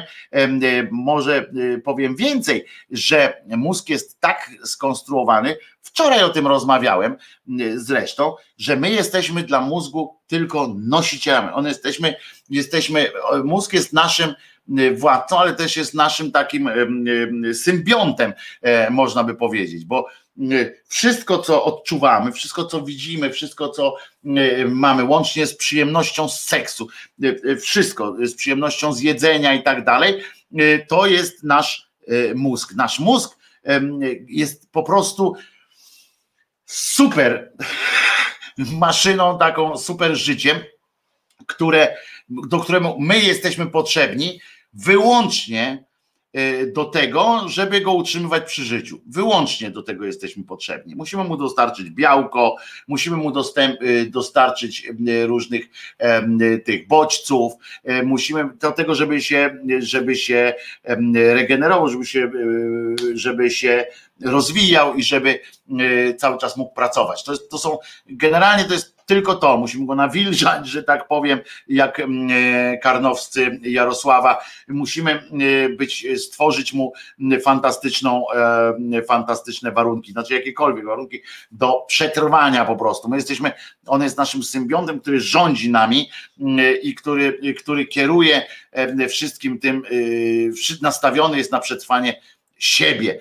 To jest i dlatego właśnie kiedyś dojdziemy do tego, że człowiek będziemy syntetyczni, bo nie jesteśmy mózgowi po nic innego potrzebni, jesteśmy tylko ułomni, tak? Bo na przykład nie potrafi poradzić sobie z naszymi chorobami, jesteśmy ułomni, wolałby mózg prawdopodobnie, żeby tu wszczepić go w androida i żeby ten android był mniej zawodny, a jednocześnie sam by mógł dostarczać mózgowi protein, tam białka i różne inne rzeczy, łącznie ze stymulacją na różnych polach. Na przykład to, że chcemy się bzykać z kimś, to nie jest tylko sam fakt tego, że mózg też chce się bzykać. Oczywiście jest uzależniony od endorfin, od takich rzeczy, ale on nam daje nagrody. Mózg nas normalnie, tak jak każdy taki symbiont, który nami kieruje, wierzę, że to musi być system kar, nagród i tak dalej, kary i nagrody. Pomyślcie sobie, że przecież ja do was mówię nie jako ja, tylko mój mózg, prawda? A wydaje się, że to ja jestem. I bez znaczenia by było, czy jestem tak, wyglądam, czy byłbym w ciele Ciesinka, czy po prostu w jakimś tam słoiku, dopóki mógłbym wam mówić, a jemu jest potrzebny, my jesteśmy też, mamy aparat mowy, mamy czaszkę, która zabezpiecza ten mózg, różne takie rzeczy, to jest fenomenalne, to jest fenomenalna sytuacja z tym. Jestem zafascynowany mózgiem i jestem przekonany, że niedługo dostaniemy nowe opakowania na mózg, sobie wymyśli ten mózg i to wcale nie jest tak, że nam się coś psuje. Dobra, wszyscy już mówicie, nie żartuję, żeby piosenkę jakąś wyemitować, ale ja nie lubię tak po pół godzinie emitować piosenki, ja bym chętnie pogadał dłużej, prawdopodobnie chodzi o to, że nie jesteście w stanie mnie znieść, nie zmieniać nic.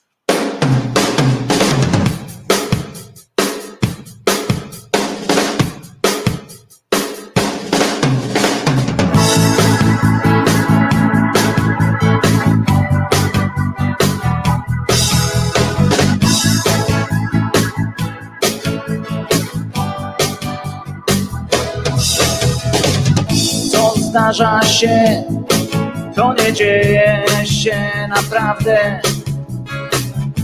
Telefon dzwoni, a niech dzwoni cały dzień.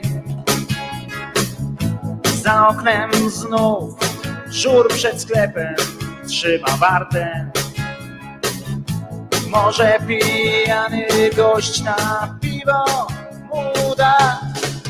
Mamy jeszcze dużo czasu na to, by nie zmieniać nic. Mamy jeszcze dużo czasu na to, by nie zmieniać nic. Nie zmieniać nic. Nie zmieniać nic. Nie zmieniać nic. Nie zmieniać nic.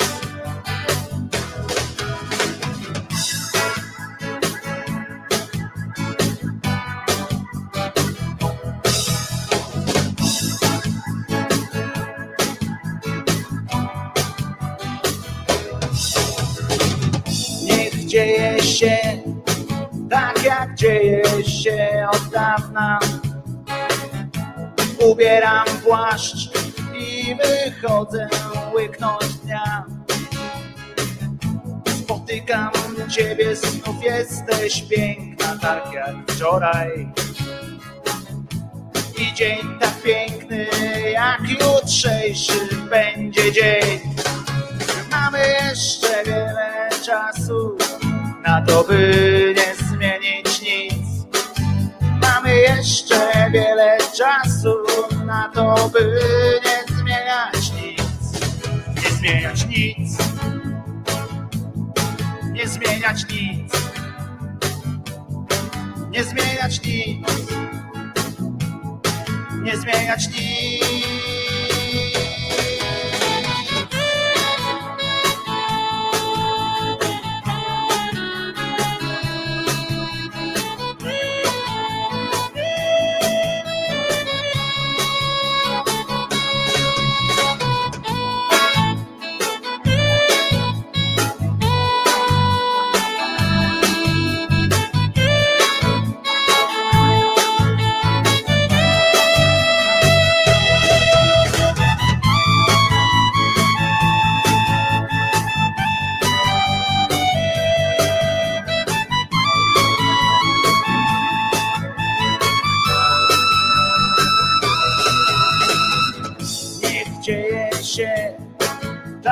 Dzieje się od dawna.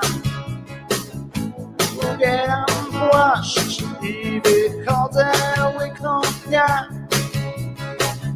Spotykam ciebie, znów jesteś piękna, tak jak wczoraj. I dzień tak piękny, jak jutrzejszy będzie dzień. Mamy jeszcze wiele czasu na to, by nie zmieniać nic. Mamy jeszcze wiele czasu na to, by nie zmieniać nic. Nie zmieniać nic.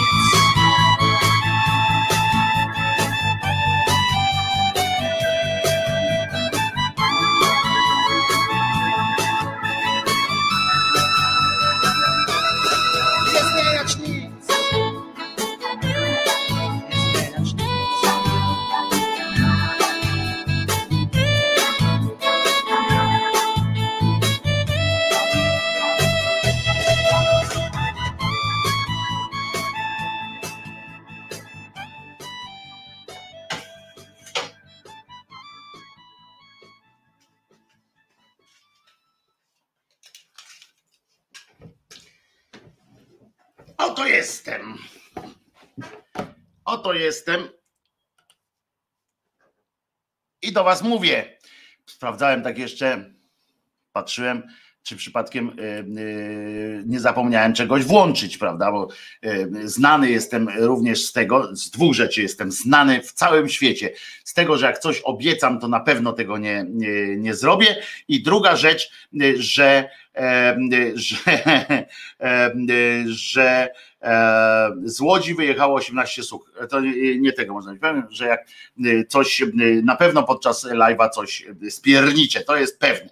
Ale teraz na przykład wykorzystałem tę piosenkę po to, żeby między innymi przeczytać, bo wpadł mi do oka, że tak powiem, materiał o tym, znaczy informacja o tym, że nareszcie ktoś pozwał Dankę Korankę do sądu za to, że kłamie. Mało tego, wpadł na ten pomysł pan Szczurek, którego znamy, obywatel RP, który robi fajne różne happeningi, to on wlazł na przykład na pomnik Kaczyńskiego i tak dalej, ofiar katastrofy z banerem i tak dalej.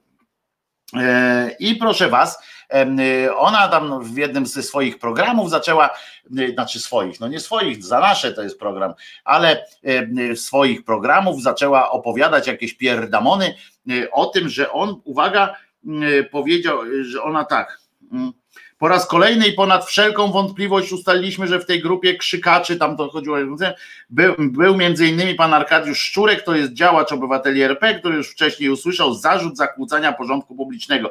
W programie tam minęła 20, tam w TVP Info powiedziała Danuta Holecka i dodała, uwaga, on tam wchodził na pomnik ofiar katastrofy smoleńskiej z jakimiś nazistowskimi hasłami, był też związany z innymi niesmacznymi akcjami. No i Szczurek mówi: daj mi spokój, bo policja skierowała co prawda w tej sprawie wniosek do sądu o ukaranie tegoż Szczurka, twierdząc nawet, że zakłócał spokój, ale sędzia Anna Kuzaj, jak wiemy, ma problemy, umorzyła to postępowanie, w związku z czym nie ma czegoś takiego jak zarzuty prokuratorów i tak dalej, jak w ogóle sprawa. Umorzone zostało to. W uzasadnieniu zresztą zaznaczyła, jak tutaj czytam, że zachowanie obwinionego było formą wyrażania własnych poglądów, a hasło z baneru, jak stwierdziła, jasno, sędzia, czyli prawomocnie, mało tego, bo to już jest prawomocne, nie miało nic wspólnego z propagowaniem nazizmu. No więc Szczurek pomyślał, mówi: ej, trochę przeginasz pałę, Danka, nie róbmy takich numerów. I podał ją do sądu z prywatnego powództwa, w związku z czym, jak się domyślam, musiał nawet dołożyć parę złotych do tego interesu. O tym, że uznał, że ona rozpowszechnia informacje o rzekomym propagowaniu i oskarżył prezenterkę o pomówienie. No i w związku z tym jadą. Jest pomówienie. No to jedziemy do sądu, tak? Idziemy do sądu. Normalnie pamiętamy, że reforma tam sądownictwa jest po to, żeby generalnie sprawiedliwość nagle była po naszej stronie. No okej, róbmy. Więc pan, niestety, pan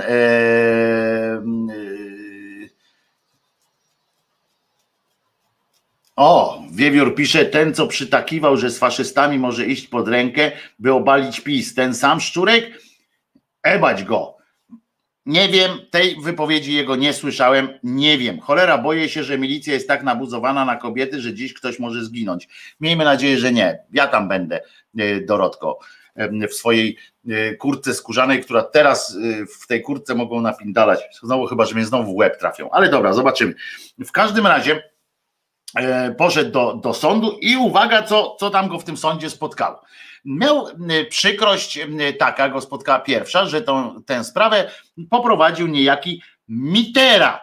Mitera, sędzia, to jest oczywiście z tego nowego tam KRS-u i tak dalej, to jest jeden z sędziów bardzo silnie związany z tą nową władzą, znaczy nie nową, ona już nie jest taka nowa, ta władza, ale wiemy, o co chodzi z dobrą tak zwaną zmianą, czy tam zmiana na lepsze, może by zmienili takie coś, co? Bo na przykład dobra zmiana to już moim zdaniem jest takie trochę wyświechtane, no bo jaka ona tam dobra, ale jakby było coś takiego, by napisali na przykład zmiana na lepsze, to tak podpowiadam Platformie Obywatelskiej czy coś, jakby chcieli jakieś hasło fajne, to niech ten, że nadchodzi zamiast dobrej zmiany, o coś takiego, takie hasło, nie? Jakby to wyglądało?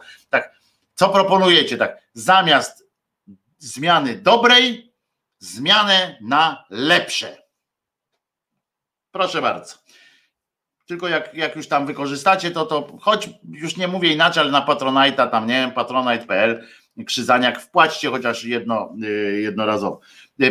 Państwo z tego, chociaż nie, wy za nic nie płacicie, więc pewnie nie mogę na was liczyć, ale to może ktoś inny wymyśli. Pamiętajcie, zamiast dobrej zmiany wybierz zmianę na lepsze. Moim zdaniem, kurczę, mam nadzieję, że sekcja to zapisała. Zaraz idziemy to zastrzec jako znak towarowy i w ogóle będzie dobrze. I uwaga, on poszedł do tego sądu po tą sprawiedliwość swoją i w środę, rozumiecie, 25 listopada odbyła się sprawa. Naród przeciwko tej Dance Korance. No nie cały naród, pan Szczurek, no ale dobra. Od czegoś trzeba zacząć. Przyjdzie czas na proces w imieniu narodu. Warszawa, Śródmieście to się odbyło, bo tam jest plac powstańców, gdzie Danka Koranka po pierwsze pracuje, a po drugie w Warszawie ma bardzo ładny dom. Na sali nie stawiła się oskarżona. No masz. I nie dlatego, że oczywiście chciała jakoś tam powiedzieć, że nie szanuje pana Szczurka czy coś takiego, bo ona szanuje wszystkich ludzi, zwłaszcza swoich, ale chodziło o to, że po prostu nie znalazła czasu na takie. No i sędzia ten Mitera wyprosił dziennikarzy i poinformował zebranych, że posiedzenie będzie bardzo krótkie. Ktoś mógł zostawić tych dziennikarzy. Dłużej, podejrzewam, trwało wypraszanie tych dziennikarzy niż potem ta sprawa, zaraz się dowiecie zresztą.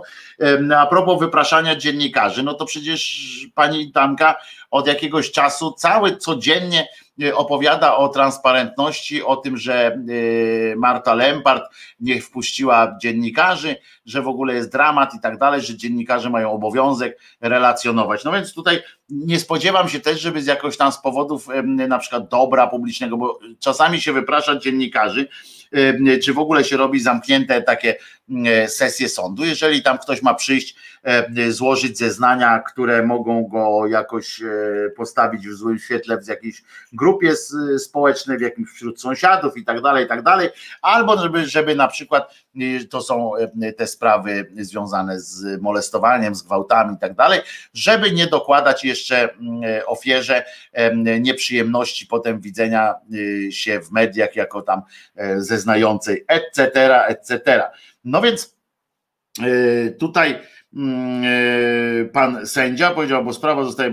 Sędzia, uwaga, tak sobie zasiadł na tym swoim zydlu, zawiesił na swojej wątłej klacie orła i powiedział tak: dzień dobry, nikt nie przyjdzie tutaj zeznawać. Że nie dopuścił do głosu ani powoda, w sensie pan Szczurek miał coś powiedzieć, na przykład dlaczego tu przyszedł w ogóle i po cholerę mu ta cała zamieszanie. Potem pełnomocnik też podniósł, a może ja w takim razie powiem, uzasadnię jakoś ten swój wniosek, który złożyliśmy tutaj, no jakoś tak po prostu, no po ludzku, może byśmy tę sprawę jakoś załatwili. No i dobra, by się wydawało, że tak powinno się odbyć, ale się jak nie odbyło, ponieważ ten powiedział, że nie ma sensu, żebyście zabierali głos, szkoda waszego czasu, mojego czasu.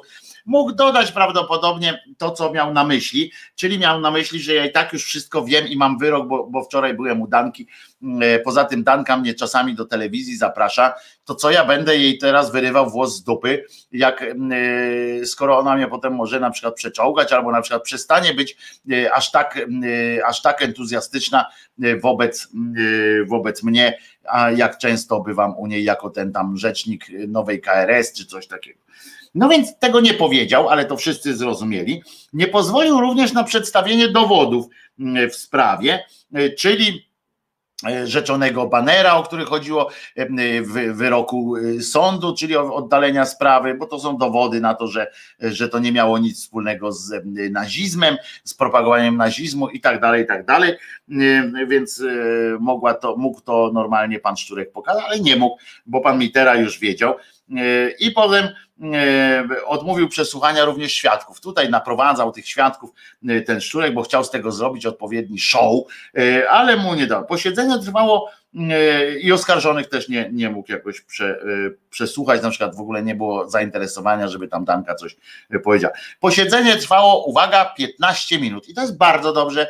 W końcu nareszcie wiemy, dlaczego reforma tak zwanego wymiaru, tak zwanej sprawiedliwości miała przyczynić się przecież, i to jest prawda, do tego, żeby były szybciej postępowania prowadzone. W związku z czym pan Mitera wziął to do serca i bardzo dobrze, 15 minut, skoro i tak wiedział, zobaczcie, skoro i tak wiedział, co powie, jaki jest wyrok i w ogóle, żeby znał od razu wszystkie aspekty tej sprawy, bo mu na pewno tam Danka przez telefon powiedziała, a on nie miał powodu Dance nie wierzyć, skoro Dance wierzy. Kilka milionów Polaków oglądających wiadomości na przykład i jej wierzy, no to dlaczego akurat pan Mitera ma być tym, który jej nie uwierzy, prawda? Choćby przez 1 milion much nie może się mylić, po prostu. W związku z czym oczywiście ten Małecki, który był pełnomocnikiem, mówi, że nigdy się nie spotkał z takim załatwieniem sprawy, no bo głupi jesteś, bo mało w sądzie bywasz prawdopodobnie, a chodzi o to, że to jest bardzo dobre rozstrzygnięcie sprawy. Bardzo dobrze bardzo dobre wyciągnięcie, poprowadzenie sprawy. Nie będzie tam trzeba czekać tygodniami. Powinno być tak, że generalnie moim zdaniem, że to jest bardzo dobra koncepcja na przyspieszenie różnych prac sądu, jest takie coś, żeby znajomy zawsze był sędzią. To jest bardzo dobre, bo taki znajomy sędzia, na przykład jak najpierw by spędził, podejrzewam, że powinno być coś takiego, że sędzia powinien na przykład spędzić trochę czasu z takim podsądnym, czy z takim oskarżonym, czy z kimś tam, albo skonsultować, na przykład zapytać się tego, jest pan winny, bo pana lubię, pan tak ładnie wygląda, albo no jakieś coś tam takiego, po prostu jakoś skonsultować to ze sobą, albo zapytać znajomych i tak dalej, bo to jest bardzo dobrze generalnie, żeby znajomi, czy tam znajomi tak, żeby siebie wzajemnie bronili, oskarżali jak sędzią, to zawsze następnym razem oczywiście pan Szczurek weźmie 2 granaty do sądu, jak pan Pawlak w filmie Sami Swoi, prawda, bo sąd sądem, ale sprawiedliwość musi być po naszej stronie, skoro nie można inaczej, trzeba będzie granatem chodzić. No więc o Arku Szczurku rozsiewał fejki niejaki Sailor, obrońca władzy pisowskiej. Ja nie wnikam w to w ogóle, tutaj są zdania podzielone, co to jest ten Szczurek. Nie interesuje mnie to w tym sensie, że interesuje mnie przebieg procesu, w którym pan Mitera, czyli sędzia, który bardzo często bywał w telewizji u Danki Holeckiej, w jej sprawie się wypowiedział, prowadził sprawę, akurat przez przypadek to on dostał tę sprawę, w ciągu 15 minut, bez przesłuchania, bez żadnych wniosków dowodowych, bez rozmów, po prostu skończył, mówiąc, że oddala ten pozew w ogóle, że to nie ma sensu, Danka na pewno by nie zrobiła, po prostu chodzi o intencję, że on nie wierzy w to, żeby Danka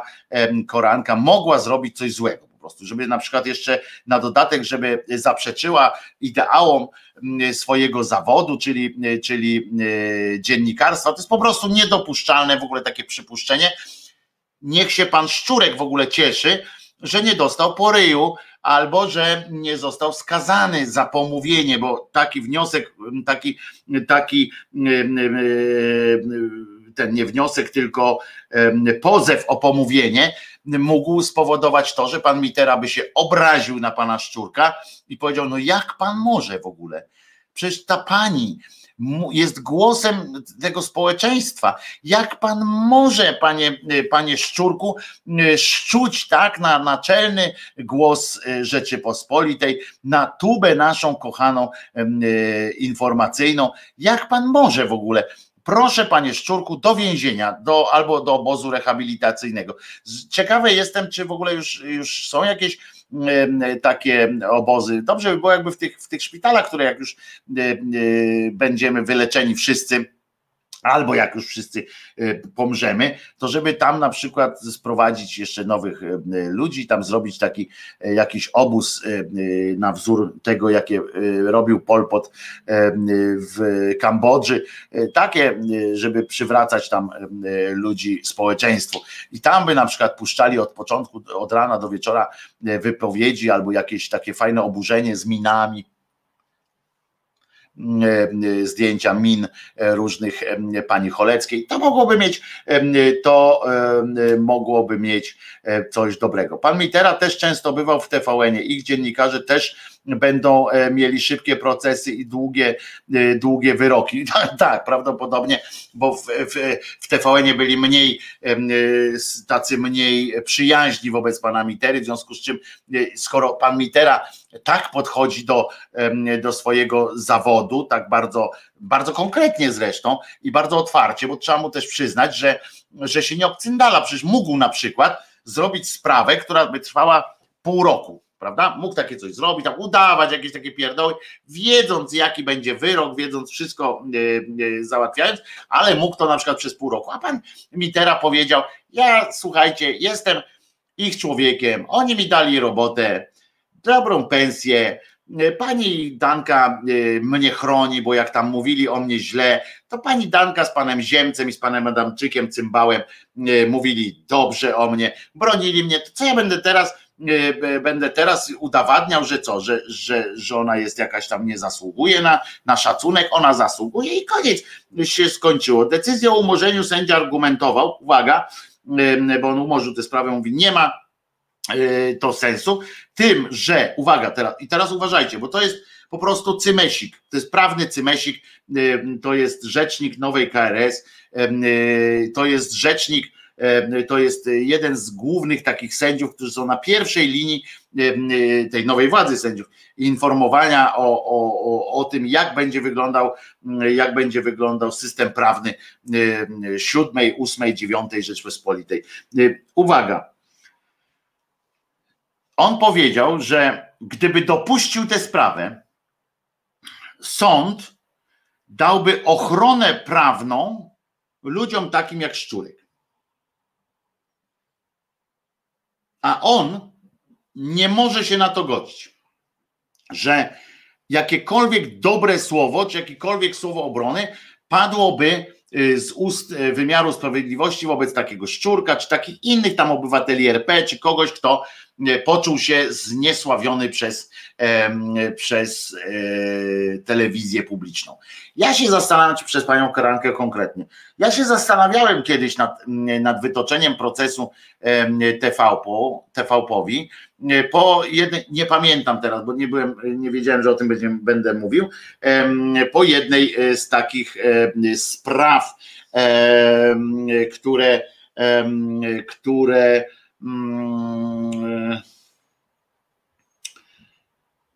oni coś tam opowiadali, jakieś tak wierutne bzdury. Zresztą nie jestem pewien, czy nie powinno się teraz właśnie, to taka moja sugestia jest, powiedzcie mi, co o tym sądzicie, czy nie powinno się teraz na przykład właśnie skierować takiego pozwu wobec twierdzenia, bo możemy to zrobić ewentualnie pozwem zbiorowym, tylko to ja tego nie ogarnę oczywiście, ale może wśród nas jest jakiś prawnik, czy macie kogoś, kto pracuje w jakiejś dobrej kancelarii, ponieważ te manifestacje, które się odbywają, która dzisiaj się również odbędzie, one są oceniane, czy nazywane przez Adamczyka na przykład, wielkiego gnoja po prostu, zaprzeczenie wszystkiego, co lubiłem w zawodzie dziennikarza, gnój po prostu, przepraszam, że tak mówię, ale to jest, bo nie powinno się tak ludzi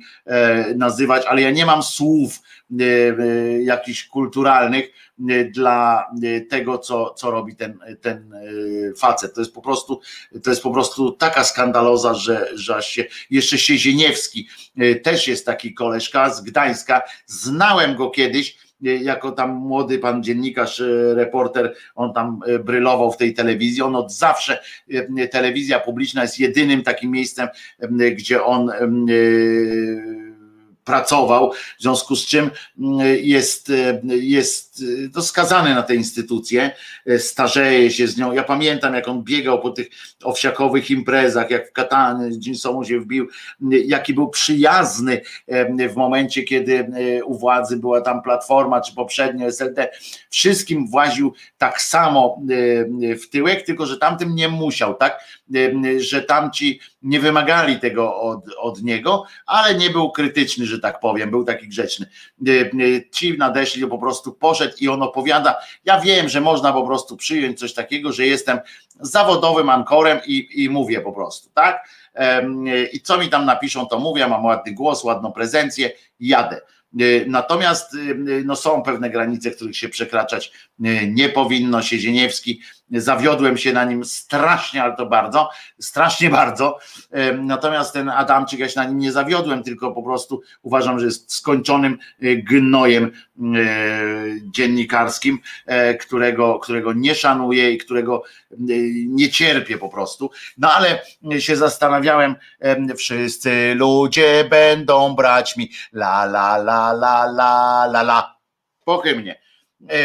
I się zastanawiałem tak, czy nie można ewentualnie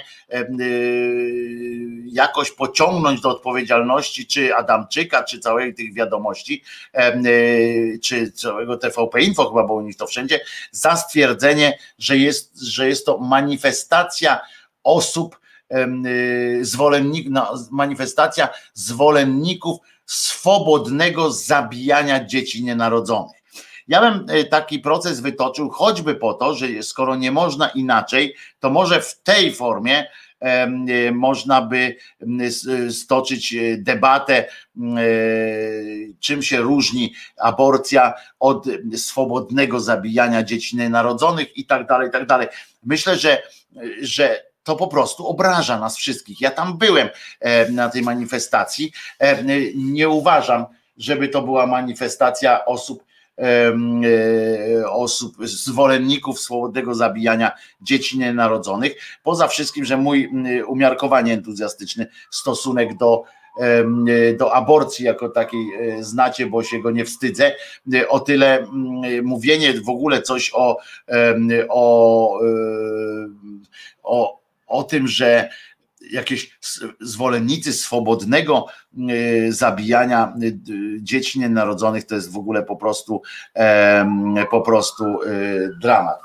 Kolejne suki jadą, w związku z czym nie wiem jakie tam szykują te siły zbrojne dzisiaj, no ale będzie podejrzewam się działo bardzo, bardzo przykro. Trzeba będzie uzbroić się i iść, no nie ma co jojczyć, nie chce mi się, ale myślę, że po prostu trzeba. Zwłaszcza, że skoro śpiewam hymn codziennie, no to powinienem to wziąć. No więc w każdym razie nie wiem, co sądzicie o tym, czy takie coś jest w ogóle do przeprowadzenia, czy jakbyście mieli jakiegoś znajomego, dobrego prawnika, to jakbyście mogli skonsultować w ogóle taką sytuację, czy warto,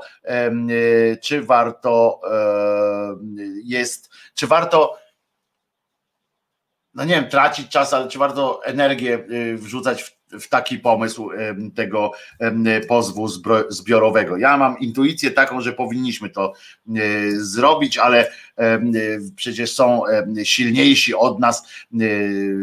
Jeżeli by to zrobił strajk kobiet, to ogólnopolska OSK, to podejrzewam, że to by miało krótkie nogi i skończyłoby się na zwykłej pyskówce. Natomiast jeżeli by to zrobili tak zwani normalni obywatele, zwykli obywatele, którzy poczuliby się urażeni samym sformułowaniem, że są zaliczani w poczet obrońców czy zwolenników swobodnego zabijania dzieci nienarodzonych, to chętnie bym tutaj wyrwał włos, zwłaszcza, że prawdopodobnie można by z takim pozwem trafić wreszcie po iluś tu instancjach, które się tym nie zajmą, czy tam zajmą się, ale oleją to, można by trafić, jak rozumiem, do Trybunału Europejskiego i to by było coś przyjemnego. No myślę, że moglibyśmy tę sprawę jakoś rozwiązać, tak? Myślę, że tak. Otóż z innych tak zwanych tekstów, a poczekajcie, bo ja jeszcze miałem taką fajny na sobotę specjalnie, taki bardzo ciekawy, uwaga, taką ciekawą rzecz, bo aż mi się po prostu ulało, jak to usłyszałem. O, jest.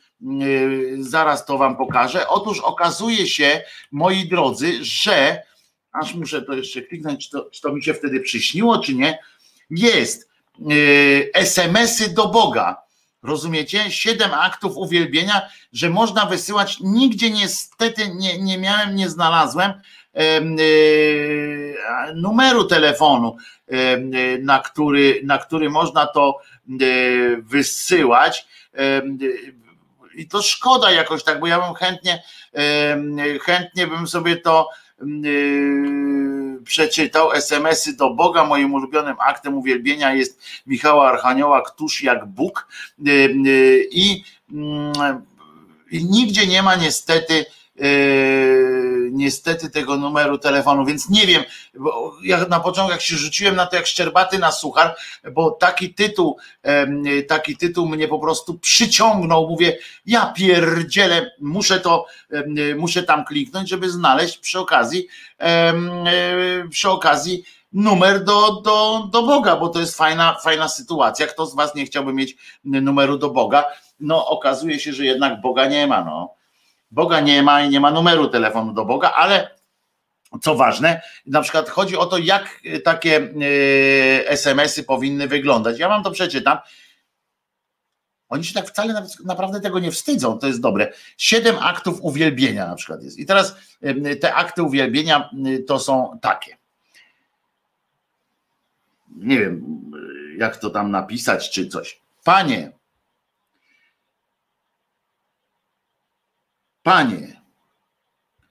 Ty wiesz wszystko, Ty wiesz, że Cię kocham.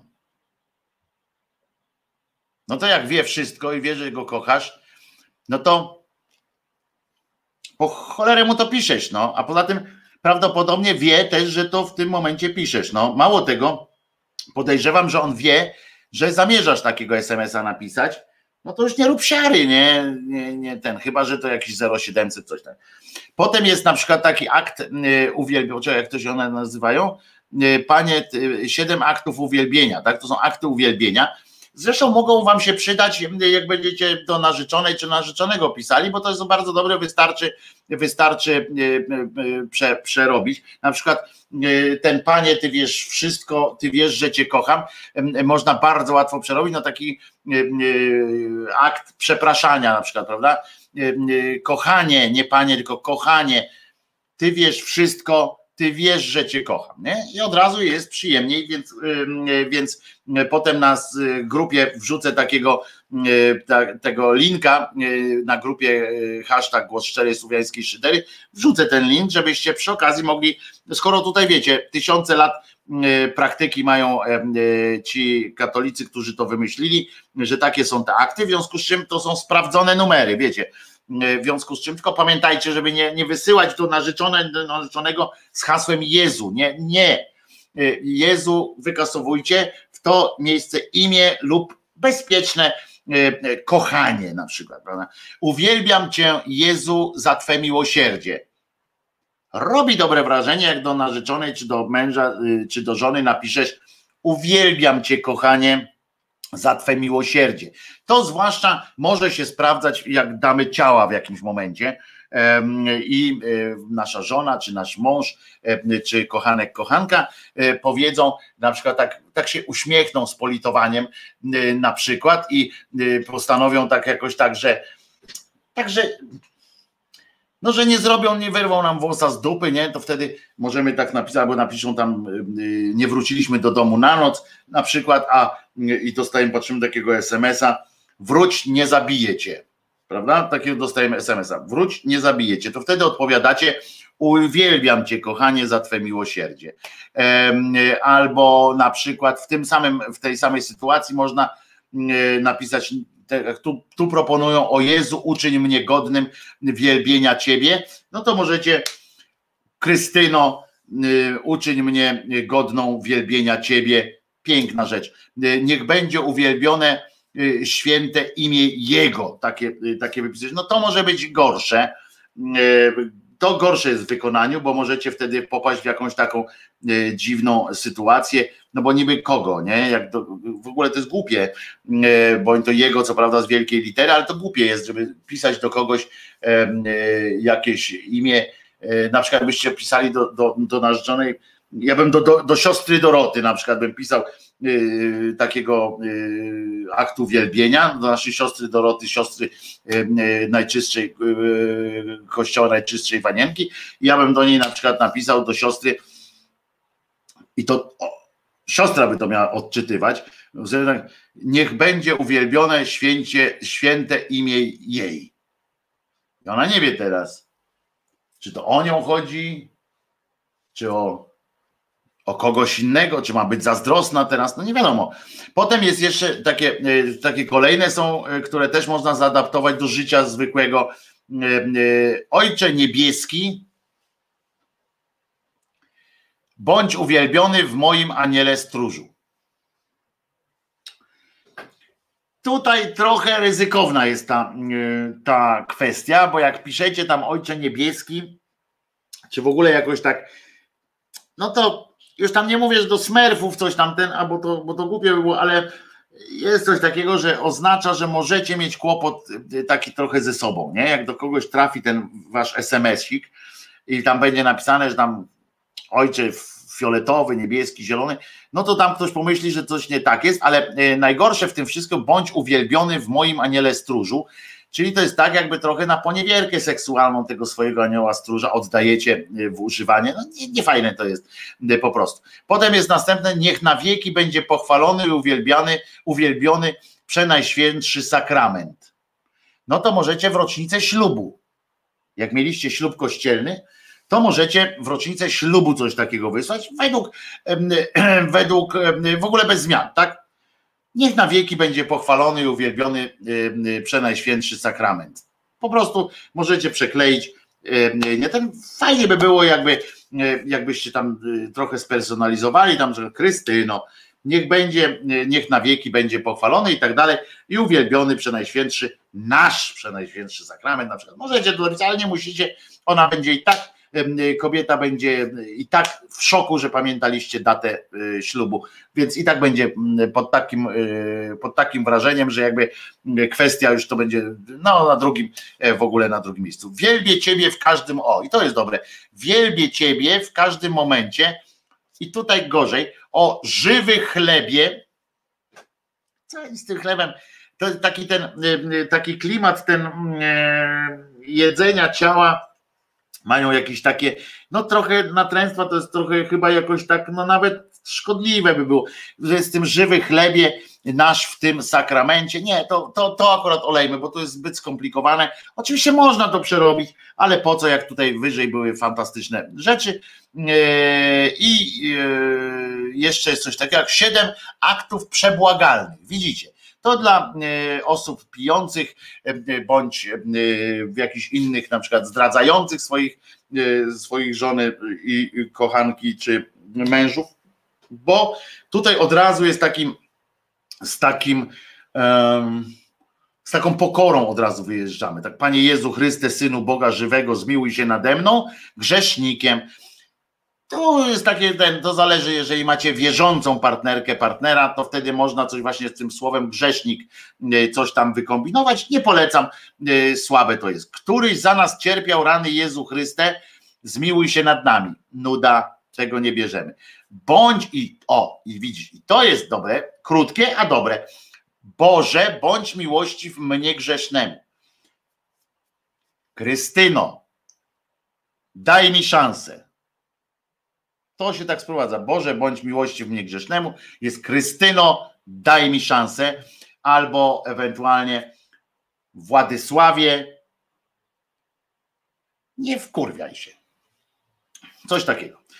Serce Jezusa włócznią przebite, zmiłuj się nad nami.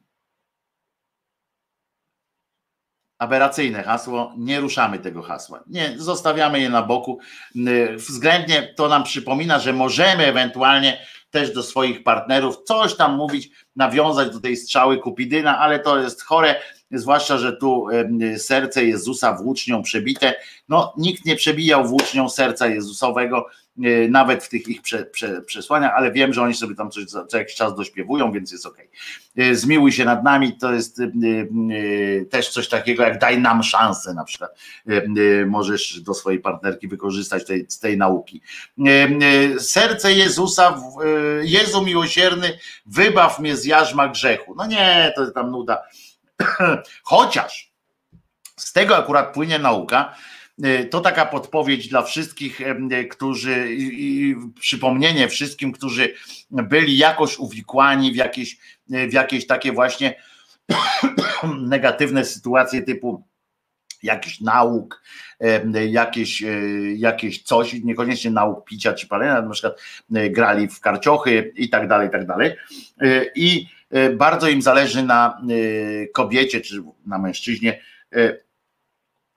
I to jest świetny myk, nie dajcie się wy na to złapać, jeżeli jesteście po tej drugiej stronie, ale to jest generalnie bardzo dobry myk. Jest takie coś: Jezu miłosierny, wybaw mnie z jarzma grzechu, bo ty na przykład mówisz, ja będę mówił jako facet już, dobra, już nie będę tutaj próbował rozkładać tych. Ja wtedy mówię, ta kobieta jest taka wkurzona i tak dalej, a ja wtedy mówię, wyjeżdżam z takim, pomóż mi. Jak to jest dobra kobieta, to ją mam. W sensie, że ona wtedy jest mięknie, mówi, dobrze, pomogę ci. Zwykle się to kończy źle, bo trzeba w końcu upodlić kogoś, a nie, to jest dobra pomoc. Ale to jest, widzicie, to nawet w religii też się tam, oni to też złapali, ten myk, że należy powiedzieć, jak już tak coś narypiemy w życiu, to wtedy trzeba po prostu wziąć się w garść, tak pomyśleć, kurczę, dać się upodlić i powiedzieć tak, dobra, nie mam, albo mnie tu wywalą z domu, albo coś tam, dobra, robimy tak.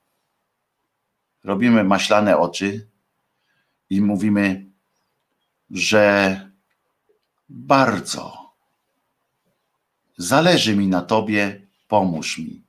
Koniec, miękkie nogi, dziękuję. Więc tutaj mamy, religia też to podpowiada. Uwaga, o właśnie.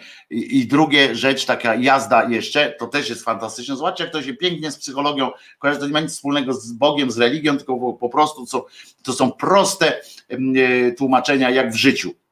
Bo następny jest na przykład taki SMS-ik, który możecie napisać do Boga, znaczy nie macie gdzie wysłać, więc przebacz mi Jezu w miłosierdziu swoim. To jest też bardzo dobre, bo wtedy wydajecie taki sygnał, wjeżdżacie na ambit po prostu, co ja nie wyskoczę, to tutaj dajecie tej kobiecie, temu mężczyźnie takie coś, że ty jesteś, okaż swoją dobroć, pokaż, że jesteś wielki, wybacz mi w miłosierdziu swoim, udowodnij mi, jaki jesteś fantastyczny, i ten ktoś się czuje w obowiązku wtedy już nawet wybaczyć, to jest taka prawda niestety, Panie, i to jest oczywiście, Panie, nie jestem godzien, abyś przyszedł do mnie, to z podniesienia jest to hasło takie upokarzające, takie ojeny, to jest tak, psy czasami tak robią, że Czesinek tak ma, który jak wiadomo, że ja chcę gdzieś wyjść i nie chcę go wziąć, to on robi minę typu właśnie tak, ja wiem,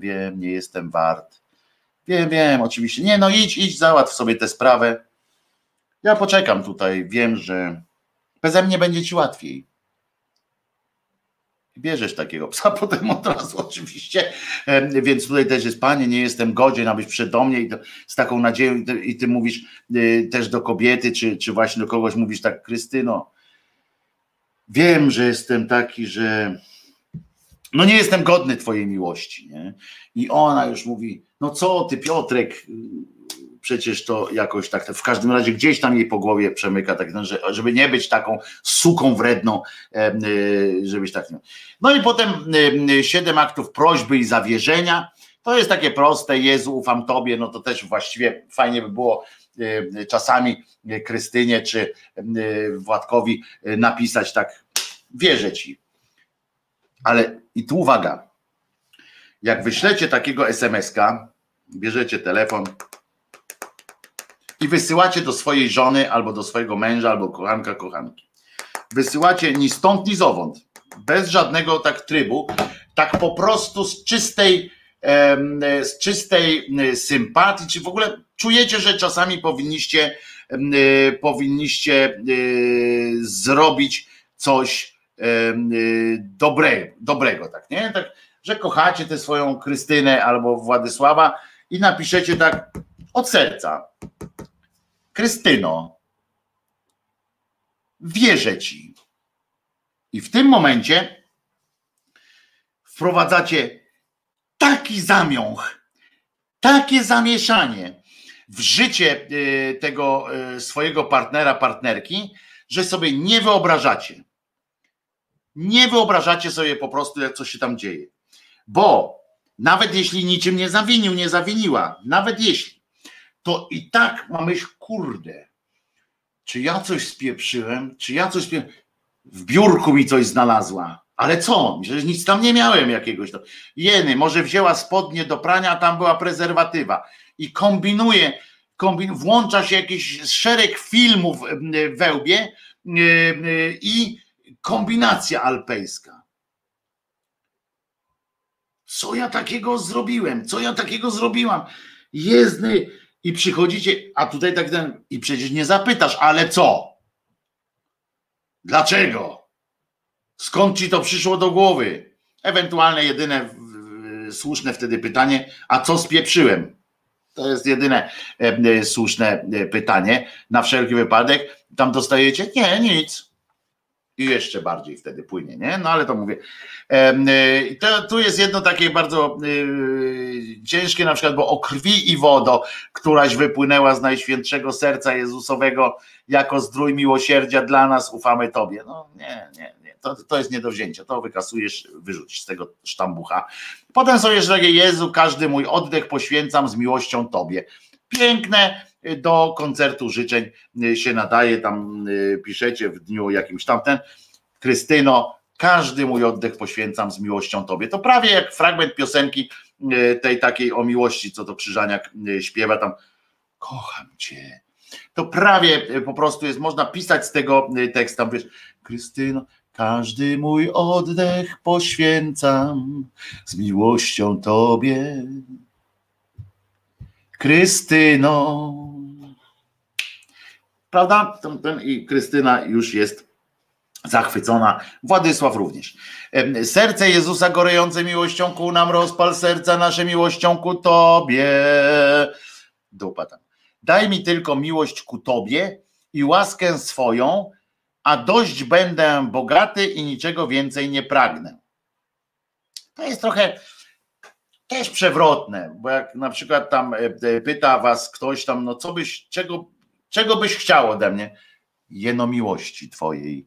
I już wiadomo, to dzieci manipulują w ten sposób czasami. Dzieci są dobre w tym, bo tam pytasz się dziecka na przykład, co byś chciał, Filipku, na urodziny? Wiem, mamo, że masz kłopoty finansowe. Wystarczy mi dobre słowo i Twoja miłość. No i wiadomo, że matka idzie po chwilówkę, żeby kupić najnowsze PS4 czy 5, czy które tam już jest rzecz z całą listą filmów, znaczy tych gier i tak dalej. No i na końcu jeszcze jest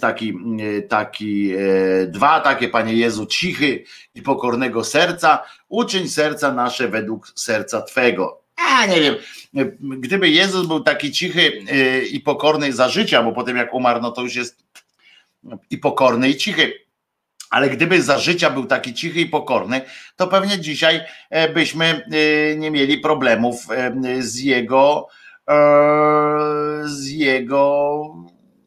no tymi tam halunami, tak, bo by nikt się o nich nie usłyszał, no, także tutaj byście nie szalejcie, słuchajcie, a na końcu: Jezu, nadziejo duszy stęsknionej, wspomnij na mnie. I to też jest do Krystyny bardzo dobre, mówicie: Kryśka, pomyśl sobie o mnie, i tak będzie bardzo dobrze. Tu oczywiście można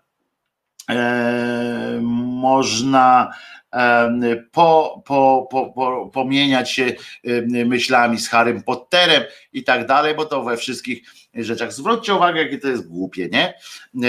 Niestety to, co się tu od Janie Pawla, moi drodzy, ja tak tutaj biegam po ekranie, bo szukam przy okazji też wyjaśnień, co się tam wydarzy, czy coś się już dzieje na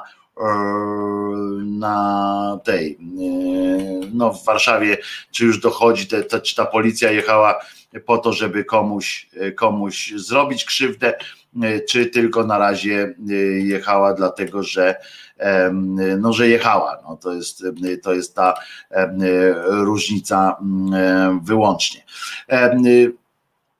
Znowu jadą, więc coś się tam dzieje niestety.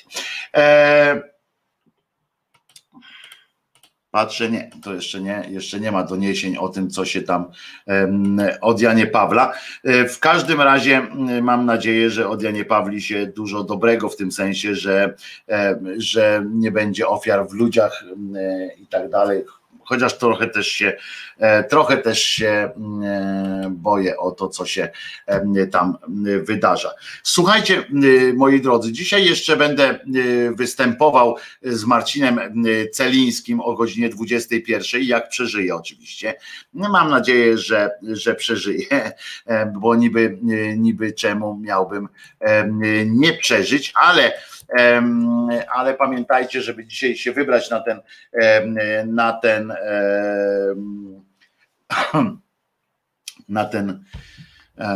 wypad krótki. O, dowiedziałem, patrzcie, niestety, rozumiecie, niestety, patrzcie, prezydent, górale, rozumiecie, górale zapowiadają wielkie blokady, żeby prezydent nie wjechał na Podhale. Górale zapowiadają wielkie blokady. Prezydent Duda nie wiedzie, tam ostrzegają górale, którzy zapowiadają strajki i blokady w związku z dotkliwymi dla nich restrykcjami. O, nagle się obudzili. Chcę przypomnieć, że to wy, górale, w swojej większości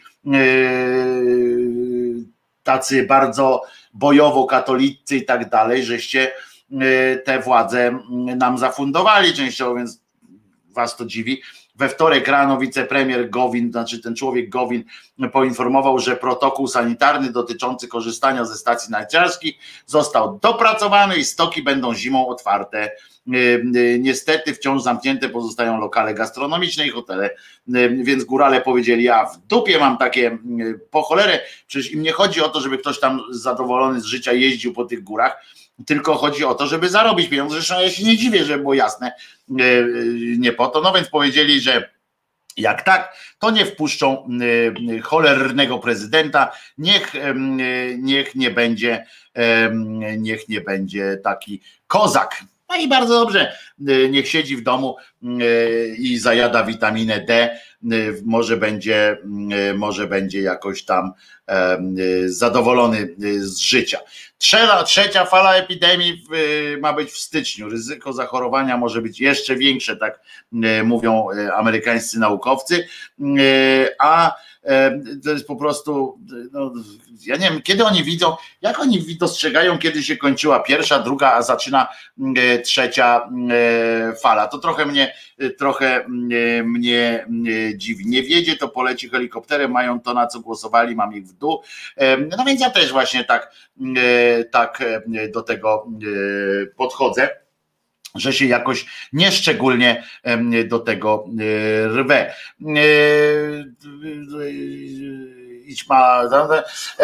No to co, to posłuchamy sobie jeszcze jednej piosenki. A przypominam, że dzisiaj o 20, to jest dobra wiadomość, dzisiaj o 20 można będzie wejść na profil fanpage Anahata Soul System, przez samo H, Anahata Soul System, pomantrować sobie pół godzinki chilloutu o 20, to zwłaszcza jeżeli ktoś nie będzie na marszu, to trzeba sobie pomantrować.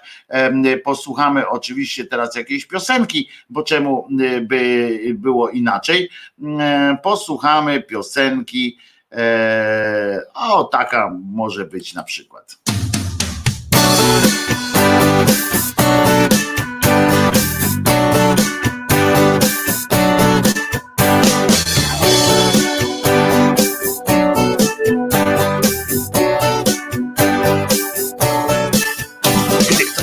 Jak ja, tylko piersi twych smak, długość nóg, włosów, płaszcz i co tam jeszcze masz, nie chcę od ciebie nic, poza tym, o czym wiesz, ty na imię masz Ela, ja na imię mam Grześ, ja nie lubię gadać o pierdołach, szkoda życia na takie gadanie, chodzi zegar i chodzą dłonie. Nie wystarcza mi już dotykanie, do tych tylko wyostrza mi chętkę, na co nieco więcej twego ciała, o tym wszystkim, co umiesz robić. Ja dowiedziałem się od Michała, który mówił mi, że dobrze wiesz, czego chcesz, nieźle w te klocki grasz, no i chęć zawsze masz, a więc pokaż mi, co jest zasięgu mych rąk. Całe nasze działanie potraktujmy jak sport, bo ja nie lubię kochać się smutno. Szkoda mi życia na takie kochanie. Chodzi zegar i chodzą mi dłonie. Nie wystarcza mi już dotykanie. Dotyk tylko wyostrza mi chętkę na co nieco więcej twego ciała. O tym wszystkim, co umiesz robić, ja dowiedziałem się od Michała.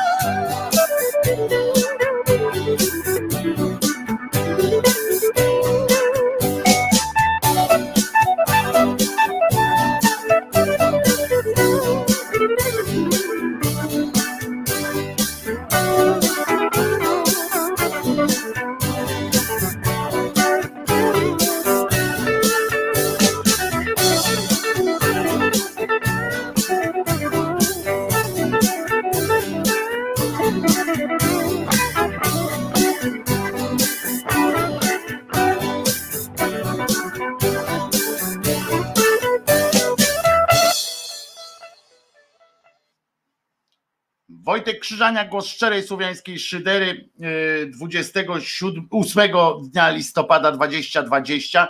Sobota jest dzisiaj, w związku z czym zapraszam na oczywiście spacer o godzinie 15 ulicami Warszawy. Podejrzewam, że już tam coś się dzieje. Jeszcze nie mam żadnych wielkich, ważnych doniesień, ale coś tam się dzieje. Dzisiaj powinien być tak naprawdę trochę luźniejszy odcinek, bo to sobota przede wszystkim. Natomiast luźniej Piotr Marzyciel, Olga Budniak, cześć. Państwo tutaj piszą na czacie, zapraszam na czat również oczywiście, ale muszę znowu powiedzieć o niejakim cymbale Czarnku, proszę was, no bo niestety znowu wyszedł, znowu wiecie, ten takie gęste zawsze wychodzi na wierzch, tam się zawsze ten szlam taki się toczy różny, więc dlatego muszę znowu o nim powiedzieć, ponieważ on zapowiada, że jeśli ktoś będzie, uwaga, mediował w sprawie lekcji religii, to wkroczą kuratorzy. I to już nie brzmi, ani to nie jest zabawne, ani to nie jest jakieś przyjemne. No przyjemne to nigdy nie było. Minister Edukacji i Nauki komentuje to, PAP to doniósł, czyli Polska Agencja Cokolwiek Prasowa. Minister Edukacji komentuje jeden z postulatów strajku kobiet. Ten ingerować...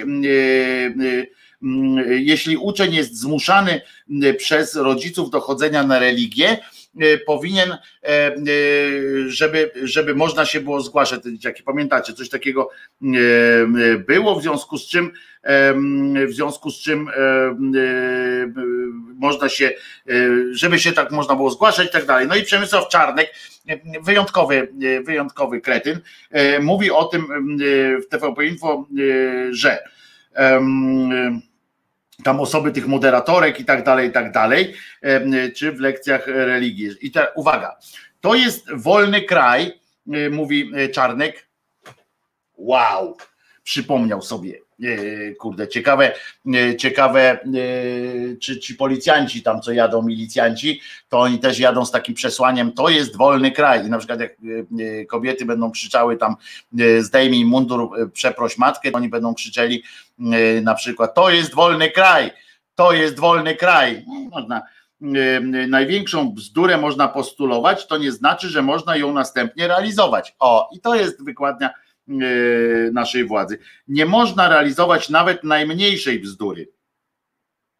Gdyby tak było, cymbale, to w życiu byś nie był jakimkolwiek ministrem, w ogóle byś nie miał wpływu na nasze życie, a już profesorem to na pewno. Bzdury. Na tym polega praworządność w Polsce, tak powiedział i uwaga, ocenił, że tego rodzaju mediacje pomiędzy rodzicami a dziećmi w kwestiach nauczania religii są sprzeczne z polskim prawem.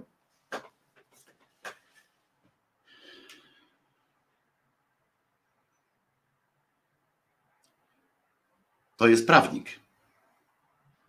Chyba, tak? Ja pierdzielę. To jest nieprawdopodobne, żeby coś takiego powiedział, że mediacje nie są zgodne z polskim prawem. Jeśli dziecko, muszę panu powiedzieć, panie cymbale, że jeżeli dziecko, nawet najmniejsze, ma jakiś problem, to w Polsce właśnie może zgłosić się, właśnie ma takie prawo zgłosić się do instytucji różnych, może to być również organizacja pozarządowa, z prośbą o wsparcie go w dyspucie z rodzicami, o wsparcie go jakimś tam dobrym słowem. To jest właśnie, to jest prawo, cymbale jeden. To jest dramat, w jakim my żyjemy państwie, które ma za ministrów, za różnych takich, bo niedawno mówiłem o innym kretynie, który też właśnie wypowiadał się, czy policjanta, którzy wypowiadają się w sprawach, na których nie mają najmniej, na które nie mają, o których nie mają najmniejszego pojęcia po prostu. To są źli, głupi ludzie po prostu, tak to trzeba jasno powiedzieć. Nie wierzcie w to, w takie rzeczy i każdemu, kto znowu, ja zawsze wam powtarzam, że jeżeli będziecie brali udział w jakiejś absurdalnej, ja wiem, że to są absurdalne dyskusje na różnych Facebookogłowach i tak dalej, to pamiętajcie, że można, że trzeba nawet powiedzieć, że pan Czarnek pieprzy głupoty po prostu. Jeżeli on mówił, że jeżeli tego rodzaju mediacje pomiędzy rodzicami a dziećmi w kwestiach nauczania religii są sprzeczne z polskim prawem. Nie, jeszcze raz powtarzam, przeciwnie. I nie dotyczy to tylko nauczania religii, ale wszystkich spraw światopoglądowych. W Polsce jest takie prawo, w którym, i nie tylko światopoglądowych, bo do kradzieży też nie mogą go zmusić, ale światopoglądowe kwestie, każde dziecko w Polsce ma prawo zgłosić votum separatum wobec wierzeń czy systemu jakiegoś ideologicznego swoich rodziców. Jeżeli rodzice z kolei nie mają prawa przymuszać dziecka w tych sferach, mają obowiązek przymusić dziecko, żeby szło na lekcje religii, na lekcje matematyki, na lekcje polskiego, żeby kontynuowało tak zwany obowiązek szkolny. Mają zmuszać nawet te dzieci, jeżeli nie mogą inaczej, to też wtedy mogą rodzice z kolei wystąpić do jakiejś, jak to się mówi, do jakiejś instytucji, która ich wesprze w tym. Taka jest prawda. Natomiast rodzice mogą na przykład przymusić jakoś przy użyciu organizacji różnych, czy rządowych, znaczy w sensie państwowych, czy społecznych, przymusić dziecko do chodzenia do szkoły. Natomiast jeżeli mowa o tym, gdzie można, czy nie można, na przykład, czy dziecko nie ma prawa wystąpić przeciwko swoim rodzicom albo jakimś tam, nie chodzi o to, że do sądu przeciwko rodzicom, żeby odebrali tam i tak dalej, tylko w Polsce są znane, nawet takie są przykłady nawet takich spraw w sądach, kiedy dziecko nie chciało się na coś godzić, kiedy dziecko się nie zgadzało, na przykład są takie przypadki dotyczące świadków Jehowy, na przykład, kiedy dziecko dziecko chciało odejść ze wspólnoty, rodzice nie pozwalali i musiał się na ten temat wypowiedzieć sąd. To jest po prostu, który wziął w opiekę. A tutaj jest niżej poziom, mediacje. Chodzi o to, żeby to dziecko dostało pomoc w argumentach, pomoc właśnie również w prawnych argumentach i tak dalej, i tak dalej. To, co pan gada, to jest zwykłe kłamstwo.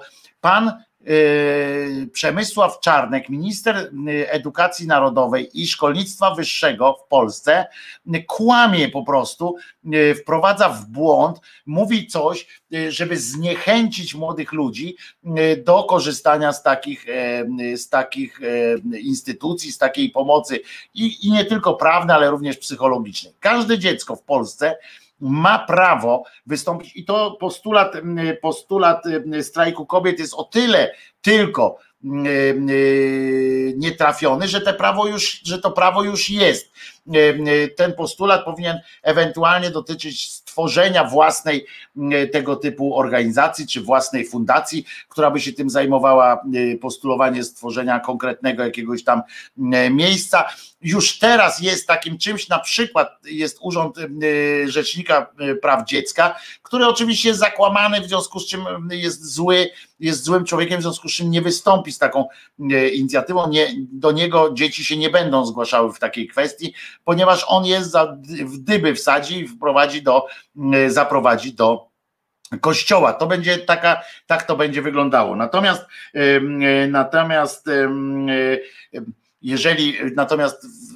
w normalnych warunkach, tak, mogliby się zgłaszać do Rzecznika Praw Dziecka i poprosić go o wstawiennictwo, o pomoc prawną, czy pomoc psychologiczną, czy mediację właśnie z rodzicami, że czegoś chce, czegoś nie chce. To samo dotyczy na przykład kwestii wyboru szkoły ponadpodstawowej, bo już tam na studia to już samemu się wymyśla, ale szkoły ponadpodstawowej. Dziecko ma prawo mieć inne zdanie niż rodzice i nawet jeżeli ci rodzice mają rację, to dziecko ma prawo wystąpić właśnie z takim do sądu, generalnie do sądu, ale może to ruszyć również na niższym poziomie, czyli najpierw spróbować mediacji z takimi osobami, którym tłumaczy się po prostu przy współpracy tych osób, tłumaczy się rodzicom, że ja nie chcę iść do technikum odzieżowego, ponieważ mnie to wali, nie interesuje mnie to moją drogą, ja chcę być kiedyś lekarką, lekarzem, w związku z czym zależy mi na tym, żeby iść do liceum ogólnokształcącego. Jeżeli rodzice zakazują, to wtedy można wystąpić do tego. W związku z czym religia nie jest tu jakimś wyjątkiem i tak samo można właśnie brać udział w takich mediacjach. A ten cymbał pisze, dodał, że reagować będzie także Rzecznik Praw Dziecka, no właśnie, który jest w tym momencie powinien być automatycznie. Rzecznik Praw Dziecka jest to funkcja, która powinna być bezkrytycznie po stronie dziecka. Bezkrytycznie. Powinien najpierw mówić, ty masz rację, a potem dopiero ewentualnie wspólnie mają się zastanawiać nad tym, czy aby na pewno, może tam coś zacząć tłumaczyć, kombinować. Na wejściu powinien być, jestem z tobą. Jeżeli nie chcesz iść do liceum, nie chcesz iść na religię, powiedz mi dlaczego. Idziemy, jeżeli są to argumenty, które ja ci pomogę z twoimi rodzicami rozmawiać. Tak powinno to wyglądać tutaj, a nie Rzecznik Praw Dziecka, który od razu ruszyłby z własną inicjatywą, żeby zacząć te dzieci przekonywać od razu, że ktoś się do niego zgłasza. Wyobrażacie sobie, że do tego Pawlaka, który jest Rzecznikiem Praw Dziecka, przychodzi teraz młody człowiek i mówi, pomóż mi uwolnić się z lekcji religii, bo ja nie chcę, ja jestem muzułmaninem na przykład i nie chcę, a moi rodzice są katolami i mnie pchają na te lekcje religii i zmuszają mnie do tego, a ja nie chcę. I teraz co ten rzecznik mówi? Ten rzecznik mówi, ja cię na rekolekcję wyślę. Na pewno tak, on to pewnie by wymyślił, że rekolekcje są potrzebne. I uwaga, bo ten Rzecznik Praw Dziecka, który dokładnie wie, że musi stać na straży dziecka przed demoralizacją, między innymi, a to byłoby po prostu demoralizowanie, bo odcinanie dziecka od wartości wyznawanych przez rodziców, a przecież to rodzice mają prawo do wychowania zgodnie ze swoim światopoglądem. Nie! I tu jest właśnie ten problem. Mają prawo, ale zderza się to z prawem drugim, z prawem tego dziecka. I w tym momencie jest coś takiego, to z tego zderzenia wynika, że oni muszą dojść do jakiegoś wspólnego wniosku. I dopiero wtedy, jak dochodzą do tego wniosku, a jaką metodą mogą dojść? Albo pasem, tak? Albo w drodze mediacji, negocjacji. I tu właśnie wchodzi o to, to są dwa prawa sprzeczne. Dziecko ma prawo do swojego zdania, do swojej opinii, do swojej drogi. A rodzice mają z kolei w drugą bańkę prawo do wychowania dziecka w duchu swojego światopoglądu. I to jest to clue, cymbale głupi. To jest to clue, głupi cymbale. I ty tego nie rozumiesz, ty zawsze stoisz po stronie tej takiej chorej tradycji, która każe dziecko jednym zdaniem, na przykład, że można kazać mu się wychodzić za mąż, czy żenić się nie z miłości, tylko dlatego, że tak obyczaj każe, że od lat nasze rodziny żeniły się tam z kimś ze wsi takiej i tak będzie teraz też. Nie jest tak. Właśnie o to chodzi, że masz jak najbardziej prawo do wygłaszania własnych opinii. Słuchajcie, i tego się będziemy trzymać. Ja o tym zrobię specjalne szkolenie, webinara zrobię, nie wiem jak to nazwać, zrobię specjalny taki krótki odcineczek, nagram go, będą takie krótkie odcineczki z fragmentami z wypowiedzi, tylko że będą nagrywane osobno te właśnie w tych różnych kwestiach, nie wycięte z tych filmów, tylko osobno realizowane będą, ponieważ wydaje mi się, że niektóre kwestie są po prostu ważne, i wypadałoby je powiedzieć nie w takiej formie live'a szarpanego z fragmentem czytania czatu i tak dalej, ale po prostu powiedzenie prostego przekazu z takiego, żeby można było z niego korzystać na przyszłość. I tu jest właśnie, bo to jest właśnie to, co powinniśmy wyciągać w takim momencie. Ja nie słyszałem, bo pani to, że w TVP Info mu nikt nie przerywał, powiedzieć, co pan pieprzy, wracamy do swojego, co pan pierdolisz, to oczywiste jest, ale nie ma, to ja nigdzie nie znalazłem jakiejś odpowiedzi merytorycznej, ale takiej merytorycznej na zasadzie, żeby ktoś to chciał słyszeć, nie jest tam z paragrafami i tak dalej, tylko po prostu, tak jak teraz mówię, że powiedzieć na logicznej zasadzie. Nie ma czegoś takiego, że rodzice mają prawo zmuszać do sytuacji światopoglądowych, mają prawo do prowadzenia dziecka według swojego systemu wartości, ale nie mają prawa zmuszać, jeżeli to dziecko zgłasza racjonalny sprzeciw i tak dalej, i tak dalej. To nie mają w takich sprawach pryncypialnych, nie mają możliwości zmuszania, jeżeli by dziecko oczywiście podjęło kroki prawne. Dopiero wtedy sąd musi się na ten temat wypowiedzieć. Czasami będzie po stronie rodziców oczywiście, bo nie wszystkie argumenty muszą być przekonujące, ale spróbować zawsze można, a najpierw przed pójściem do sądu fajnie jest przeprowadzić mediację, w związku z czym głupku jeden, Czarnku, nie masz racji, po raz kolejny zresztą, lepiej pisz dalej te swoje dyrdy małe o tym, jak bić dzieci, żeby śladów po tym nie było. Pisz to i pal od razu, nie? Pisz te książki i pal. Tak po prostu, bo jesteś normalnie głupi. Słuchajcie, kończymy za chwileczkę. Jest co prawda dopiero za 12 minut godzina 1, ale kończymy dzisiaj trochę szybciej, parę minut. Ja przypominam wam, że jest, no bo trzeba będzie tamten, nie? Się uzbroić jakoś. Przypominam wam, że liczę na wasze wsparcie, na to, że Podoba wam się na tyle podobają wam się na tyle te spotkania i plany na robienie dodatkowych jeszcze rzeczy na kanale Głos Szczerej Słowiańskiej Szydery, że zdecydujecie się wesprzeć ten projekt finansowo, bo bez tego niestety kulawina. Zapraszam na Patronite'a www.patronite.pl /Krzyżaniak, tam możecie zadeklarować i wpłacać regularnie, bo im bardziej regularnie, tym lepiej. Także bardzo wam dziękuję za dzisiaj. Przypominam, że o 20:00, jeżeli ktoś będzie w domu, to na fanpage'u Anahata Anahata Soul System będzie dzisiaj mantrowanie, wychillowanie się w towarzystwie Kajtka Strzelczyka i Olgi, którzy będą grali na takich misach. Może to dobrze, może to będzie dobre coś. No i tyle, no. Pamiętajcie, Jezus nie zmartwychwstał, więc musicie sobie radzić sami, ale to jest, nie możecie liczyć na jego pomoc, no bo leży, się rozłożył, ale to jest dobra informacja. Pamiętajcie, że dzięki temu i wy, i wasi bliscy macie pełną swobodę w wyborze swojej drogi.